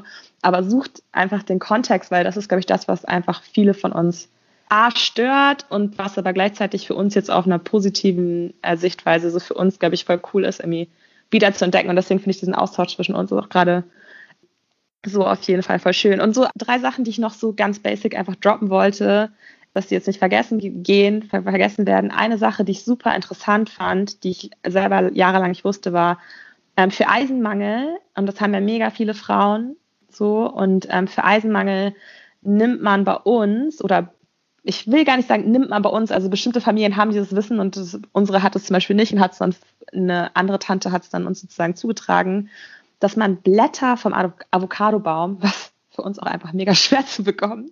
Aber Blätter vom Avocadobaum in Wasser einlegt, also in kaltes Wasser nicht aufgießt, sondern so einlegt und dann so an einem dunklen Ort stehen lässt. Und was voll krass ist, ist, das Wasser wird dann auch so blutfarben. Also es ist wirklich, also das ist so richtig crazy. Und das hält auch Ewigkeiten. Du kannst es so Ewigkeiten stehen lassen und du trinkst es halt jeden Tag. Und das soll halt auf jeden Fall mega krass helfen. Also wenn jemand dazu Zugang hat, gibt auf jeden Fall diverse Stories darüber, dass sich wirklich die Werte so super krass verbessert haben. Und allein der Prozess, wie das aussieht, ist einfach voll krass zu denken, dass die Natur halt selbst visuell das irgendwie so reproduziert irgendwie, dass du denkst, mhm. du hast irgendwie Eisenmangel und kannst dein, dein Blut nicht so gut produzieren, wie du solltest und so. Und dann siehst du halt, wie die Natur irgendwie funktioniert und dass es hilft und mega faszinierend. Genau, und ich weiß nicht, wie das bei euch so ist, aber so wie ich aufgewachsen bin, ist Schlaf einfach eine eigene Medizin. so. Also auf alles einfach Schlaf, immer schlafen, du hast nicht genug geschlafen, also bei mir zum Beispiel war ich, wenn ich krank war, durfte ich gar nichts machen, außer im Bett zu liegen und zu schlafen und Tee zu trinken oder irgendwelche Präparate zu mir zu nehmen oder irgendwas mir zu nehmen. Aber Hauptsache schlafen. Ich durfte nicht mal irgendwas gucken. Manche Kinder bei mir in der Schule waren so, ja, ich durfte dann eine Serie gucken. So, ich durfte gar nichts machen. Ich durfte aufstehen und auf Toilette zu gehen. So. Und sonst durfte ich halt schlafen, bis ich wieder gesund war. So. Um, um sicher zu gehen, dass du nicht fakest einfach so. ja, genau. Nee, wer Serien gucken kann, kann auch zur Schule gehen. Danke, ja, genau. Aber ähm, ich glaube auch wirklich krass daran. Ich bin richtig krasser Firm Believer in so Schlaf als Gesundheit und dass Schlaf einfach super viel Aufmerksamkeit verdient und das gebe ich jetzt auch nochmal so mit auf den Weg. Aber das waren meine Punkte und ich möchte einfach nochmal wiederholen, dass Steindamm als Apotheke auf jeden Fall verified ist, aber wenn jetzt irgendwelche Leute sich dazu Berufe führen, jetzt auf einmal auf dem Steindamm irgendwelche Zutaten zu suchen, so nehmt nicht zu viel Raum ein und seid einfach mindful, dass das nicht eure Apotheke ist. Out. ja, was ich, eine Sache, die ich äh, zuletzt noch hinzufügen wollte, aus meiner eigenen Praxis sozusagen heraus, ist, dass ich auf jeden Fall auch, weil aber einfach so aus einem Interesse über die Jahre viel auch doch aus anderen aus anderen Kulturen irgendwie mitgenommen habe, weil ich so, für mich war irgendwie voll wichtig, diesen Bezug zu diesem, ja, zu dieser Natural Medicine oder Natural Holistic Way of Living irgendwie so zu finden, weil mich das immer extrem geerdet hat. Und habe dann so gemerkt, ah ja, krass, ich, ich finde durch meine Familie zum Teil oder durch auch irgendwie fehlende Community manchmal gar nicht so sehr den ähm, Bezug zu dem alles nur, was irgendwie aus dem Iran ist, und mich hat zum Teil auf jeden Fall auch voll bereichert, wenn ich von Freunden oder Freundinnen quasi mit denen zusammen ähm, das, was die kennen oder was die gemacht haben, ausprobieren konnte. Oder sowas wie was ihr erzählt habt, dann bekommt man irgendwie von der Oma, von einem Kollegen die Seife. Solche Sachen, so eine Exchanges oder das, keine Ahnung, du hast mir auch mal zum Beispiel so eine Maske, glaube ich, gemacht, irgendwie aus äh, Kaffee und Öl und solche Sachen irgendwie, das finde ich halt sowas finde ich auch irgendwie voll schön und ich fand es immer richtig schön, wenn man auch mit Freunden und Freundinnen oder halt eben auch mit Familie solche Praxen irgendwie zusammen gemeinsam macht. Also dann, keine Ahnung, wird das alles irgendwie noch vollkommener oder noch voll schöner, wenn man es irgendwie nochmal so ein bisschen miteinander teilen kann und bringt halt diesen Community-Gedanken da wieder rein. Also wenn, manchmal hat man das Gefühl, das connectet einen irgendwie so, diese Praxen, die man so aus seinem Homeland hat, zu der Community, die man dort hat. Aber wie schön es auch ist, wenn man sich hier, so wie wir das jetzt gerade gemacht haben, austauscht und merkt, hey, wir haben voll viele Sachen, die wir alle irgendwie gemeinsam tun oder auch jeder für sich sozusagen tun und dass wir auch hier quasi wieder so eine Verbindung zueinander schaffen durch diese Praxen, die wir halt irgendwie haben. Und ja, ich fand es auf jeden Fall richtig, richtig schön, was ihr alles so erzählt habt. Und glaube, wir haben voll viele interessante kleine Remedies rausgefunden, aber halt auch irgendwie was es uns bringt, wofür es irgendwie gut ist, diesen Community-Gedanken, den Self-Care-Gedanken, die spirituelle Praxis dahinter, die wirkliche körperliche Gesundheit.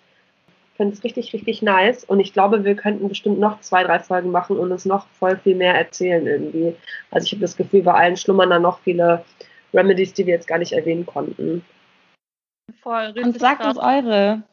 DMt uns, DMt uns eure Remedies, die wir nicht, die, wo ihr denkt, so, okay, das hat gerade voll, hat gerade bei mir voll was getriggert. So, wir sind, wir sind auf jeden Fall gespannt und offen. Voll, oder in die Kommentare. Genau, oder schickt uns eine E-Mail.